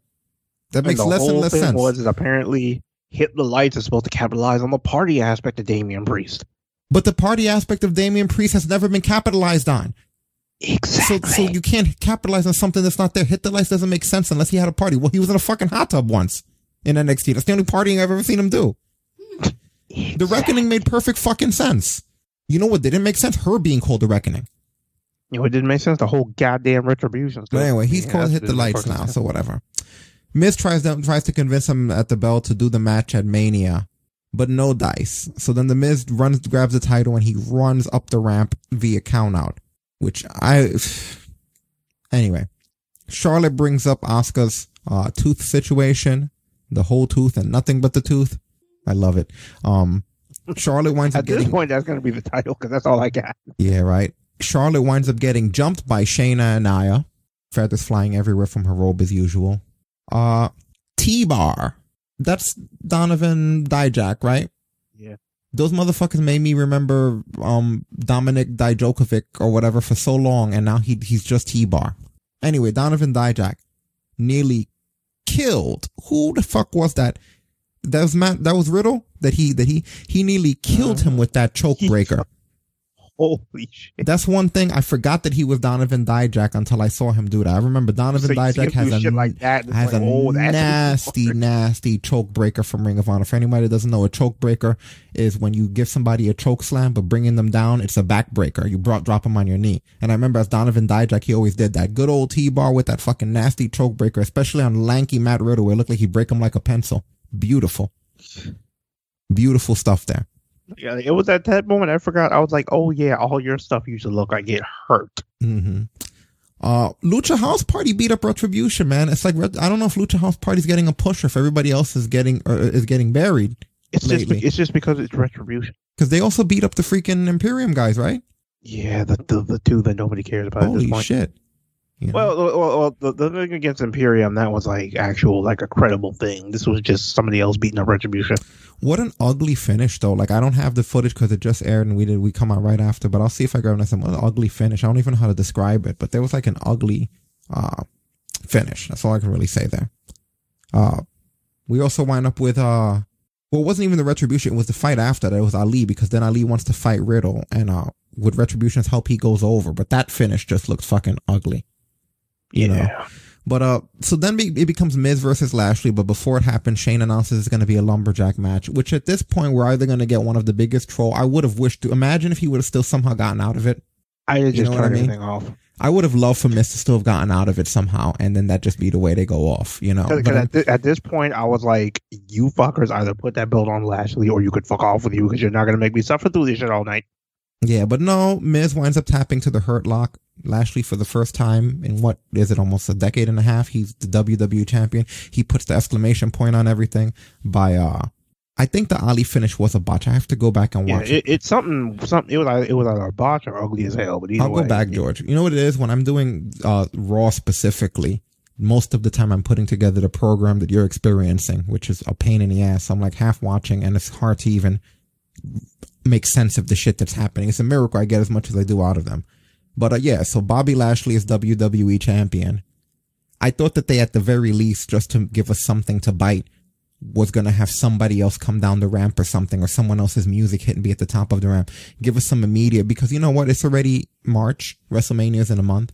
The road to WrestleMania usually starts after Royal Rumble, which is in January, which gives them a lot of build up to the match. I thought maybe we'd end the beginning of March with whoever's going to be at WrestleMania standing at the top of the ramp. But we couldn't even get that much. Of course, The Miz is going to do. Do we still do the thing where everyone's allowed a, a rematch? Does The Miz get a rematch next week? Yeah, he'll probably to- get it at the pay per view. Just to lose, right? Because it's not like they're going to fucking patch the, the, the title back to him. No, Nobody wants Mike to have the fucking title. The Miz, cool. Mike, no. And I mean, guys, we are hearing that Brock Lesnar's in store for a big WrestleMania match. It might be Brock Lesnar versus Bobby Lashley. Yeah, because freaking Lashley's been wanting that. If you fuckers do that, you put Lashley over. Don't you give what Brock another pisses me off up until tonight is that every time for the past few months, because I'm not going to be one of those podcasts that reports every week that Brock Lesnar's coming, because I know that a lot of shows they'll hear it on the dirt sheets and every week Brock Lesnar's coming. Next week Brock Lesnar's almost here. Brock Lesnar, Brock Lesnar bought a plane ticket. We're not doing that. I have too much. This is already a long show. When shit, when I know motherfuckers are getting closer, that's when we talk about it. Now I've known about the Brock Lesnar thing for a while, but what I was planning on eventually when it got close to come on here and tell you guys, not to be jaded, because I like Brock Lesnar. My problem with Brock Lesnar was never Brock Lesnar because when you watch him, he is a specimen to watch and he does destructive shit. It's entertaining as part of the wrestling. My problem was that they always seem to have this hard on for incorporating the title into him, and at least this time they're not doing that. If he comes back to fight Lashley, we have the same fucking problem. Because we're not just getting special attraction Brock Lesnar coming out to kick ass. We're once again getting misuse of a part timer because I don't want Brock Lesnar winning the fucking title. We've been down this Brock route just way too many times. his ass into WrestleMania. I honestly don't think I don't think we would even lose listeners or viewers if I did this, but I honestly can't see myself covering Raw if they have a, a, a championless brand again where Brock Lesnar part times. If he does do this, it better be just for Brock for for Bobby Lashley to get that notch under his belt. Like Lashley or don't like Lashley, there was an entire pandemic, and through this entire thing, he's been there every Monday, a lot of a lot of fucking Fridays for SmackDown, every pay per view, all of the specials and they've been the only consistent stable, the only believable stable on the entire brand has been the Hurt business. And we talked about this on how they have the look, and they have the whole vibe. Everyone in there works really good. I've always said Shelton Benjamin is a fucking star. They just didn't get pushed because of the way that the politics work. You know, And he's been a really star everywhere he it- goes. You know, uh, I've I've not liked MVP's in ring work, but MVP's brilliant on the mic. He's he's he's he's very well spoken and he has a great look to him. You know, Bobby Lashley, that's probably the one that I've had the biggest issue with. But nonetheless, just talking about him on here, he's someone who's definitely earned and he's been around and he's he's been a pres- a, a forever present champion. And then Cedric, who I've been watching since he was a rookie and all back in ROH and shit, he's come a really long way. So Exactly. this is a good stable and I like everybody in it to an extent. Even and, and again, I'm not a big fan of Lashley's work, but damn, has the guy been here and been a consistent guy? Something that Working nobody else has been ever ever get. The the reality is that for for one of these titles, it's always been this way. The reality is that for one of these titles, they want a big muscular guy. And that you guys can either have a big muscular guy that's shitty, you can have a big muscular guy that's awesome but never around, that doesn't really give a fuck about being around too much. Or you could have a big muscular guy that's going to be here full time, that's in a stable, that's doing his job. You know what I mean? At the end of the day, no matter what, you're getting a muscular guy for that title. You don't want Goldberg because you don't like him and he's he's he's he's uh, reckless. You don't want Lesnar because he's a part timer, and quite frankly, Lesnar probably doesn't want to be here. It's just that they keep pulling people in.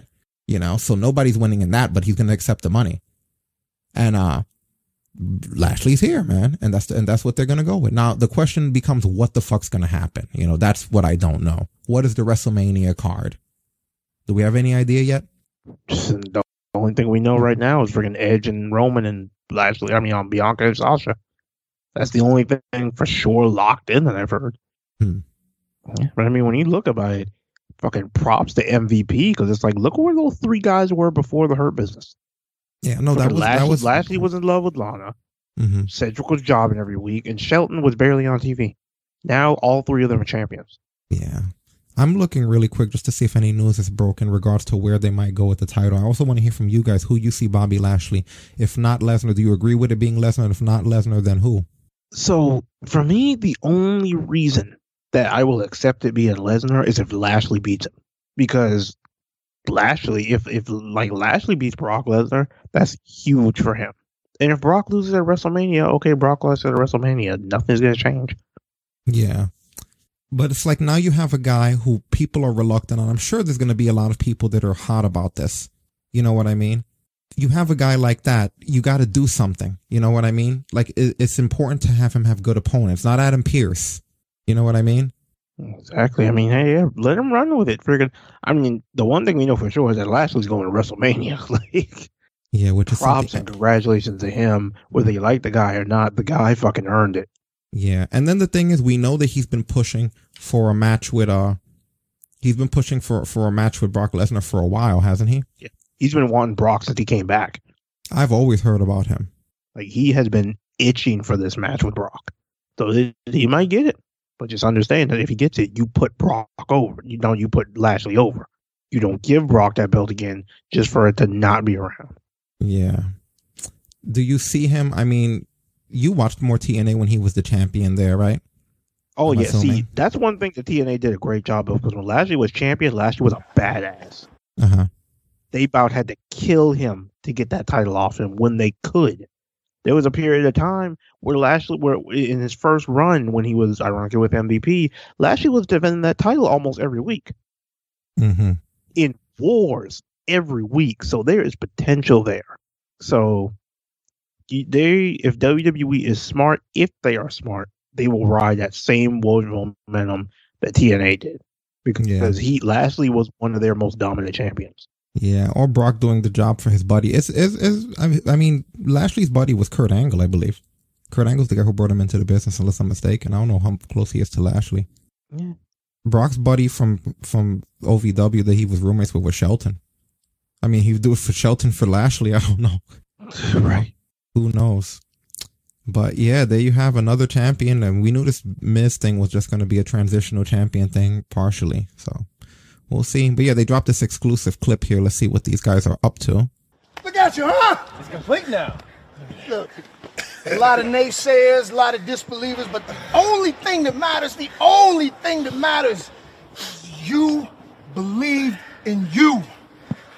And now nobody, nobody can ever take this from you. No one can ever take this moment from you. This is yours forever and ever. Because ain't nobody here gonna take that from you. Look what we got. Look at this. Look at this. We done it all, baby. Man. it's official. What a We difference did a it year all. makes, huh? Man, I, I can't even express how proud I am of all of it. But you, you're the chief hurt officer. Rarely am I at a loss for words, but this is one of those moments where words just won't do, man. Hey, I'm, I'm just gonna say this. I've been in a great group before, and I've been in this position before. But this, this, you take this title home to your kids, to your family. This is your legacy. You're the man. You're Bobby Lashley, the cheat hurt officer of the hurt business, unstoppable, unbreakable, unbeatable, unbeatable. Indestructible. Bobby Lashley. I love you guys, man. Drinks on Bobby, right? Drinks on I mean, Bobby. drinks on Bobby. I mean, He's got, he's no, got- no, he's no, got- no, I no, no. got drinks Tonight, everybody. tonight we we breaking out the 30 year old Japanese whiskey. Uh-oh. Yeah. Yeah. You know that's five grand a bottle, right? You got it, champ. You, got, it. You got it. You got it. You got it. That's how we do it. Let's do it big. Everything's big. We Make it are happen. The hurt business. Woo!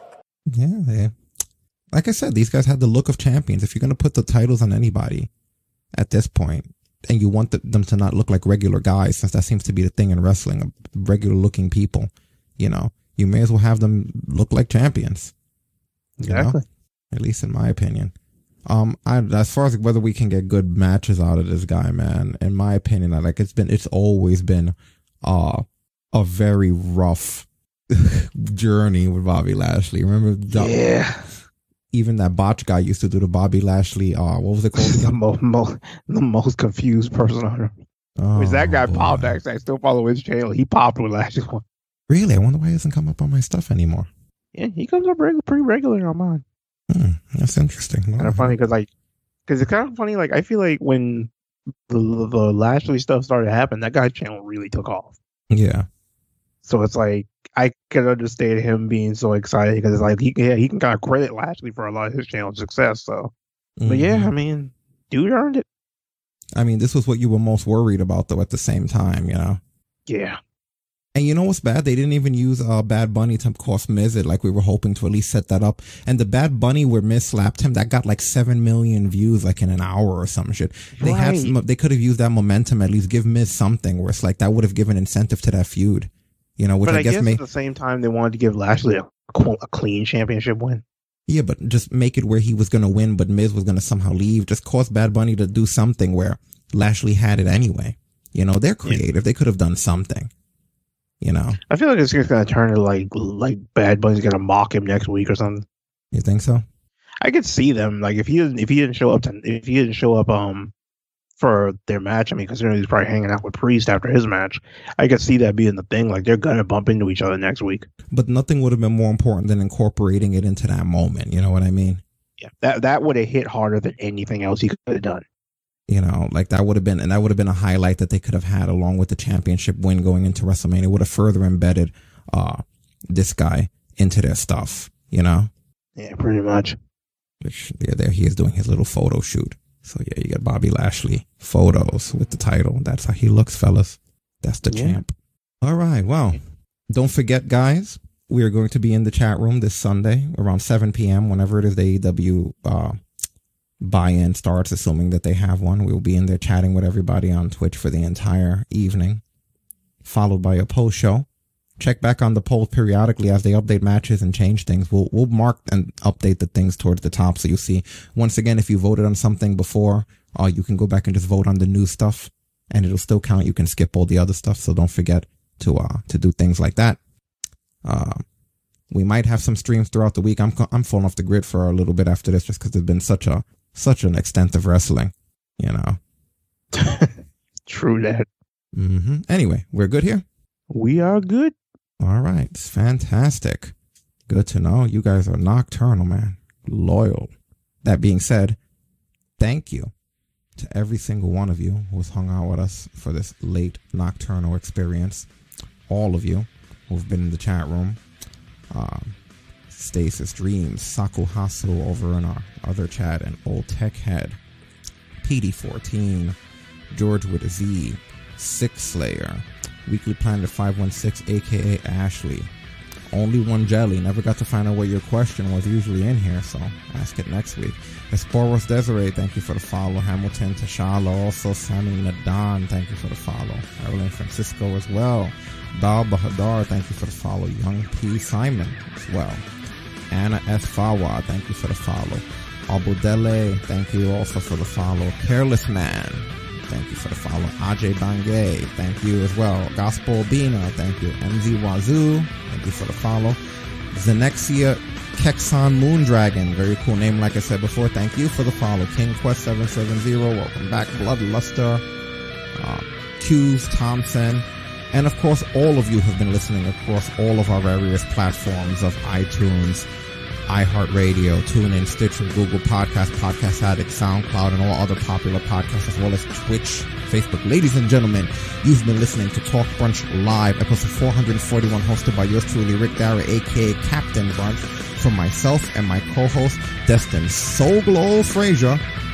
We're out of here. See you on Sunday for the boom. Shut it down.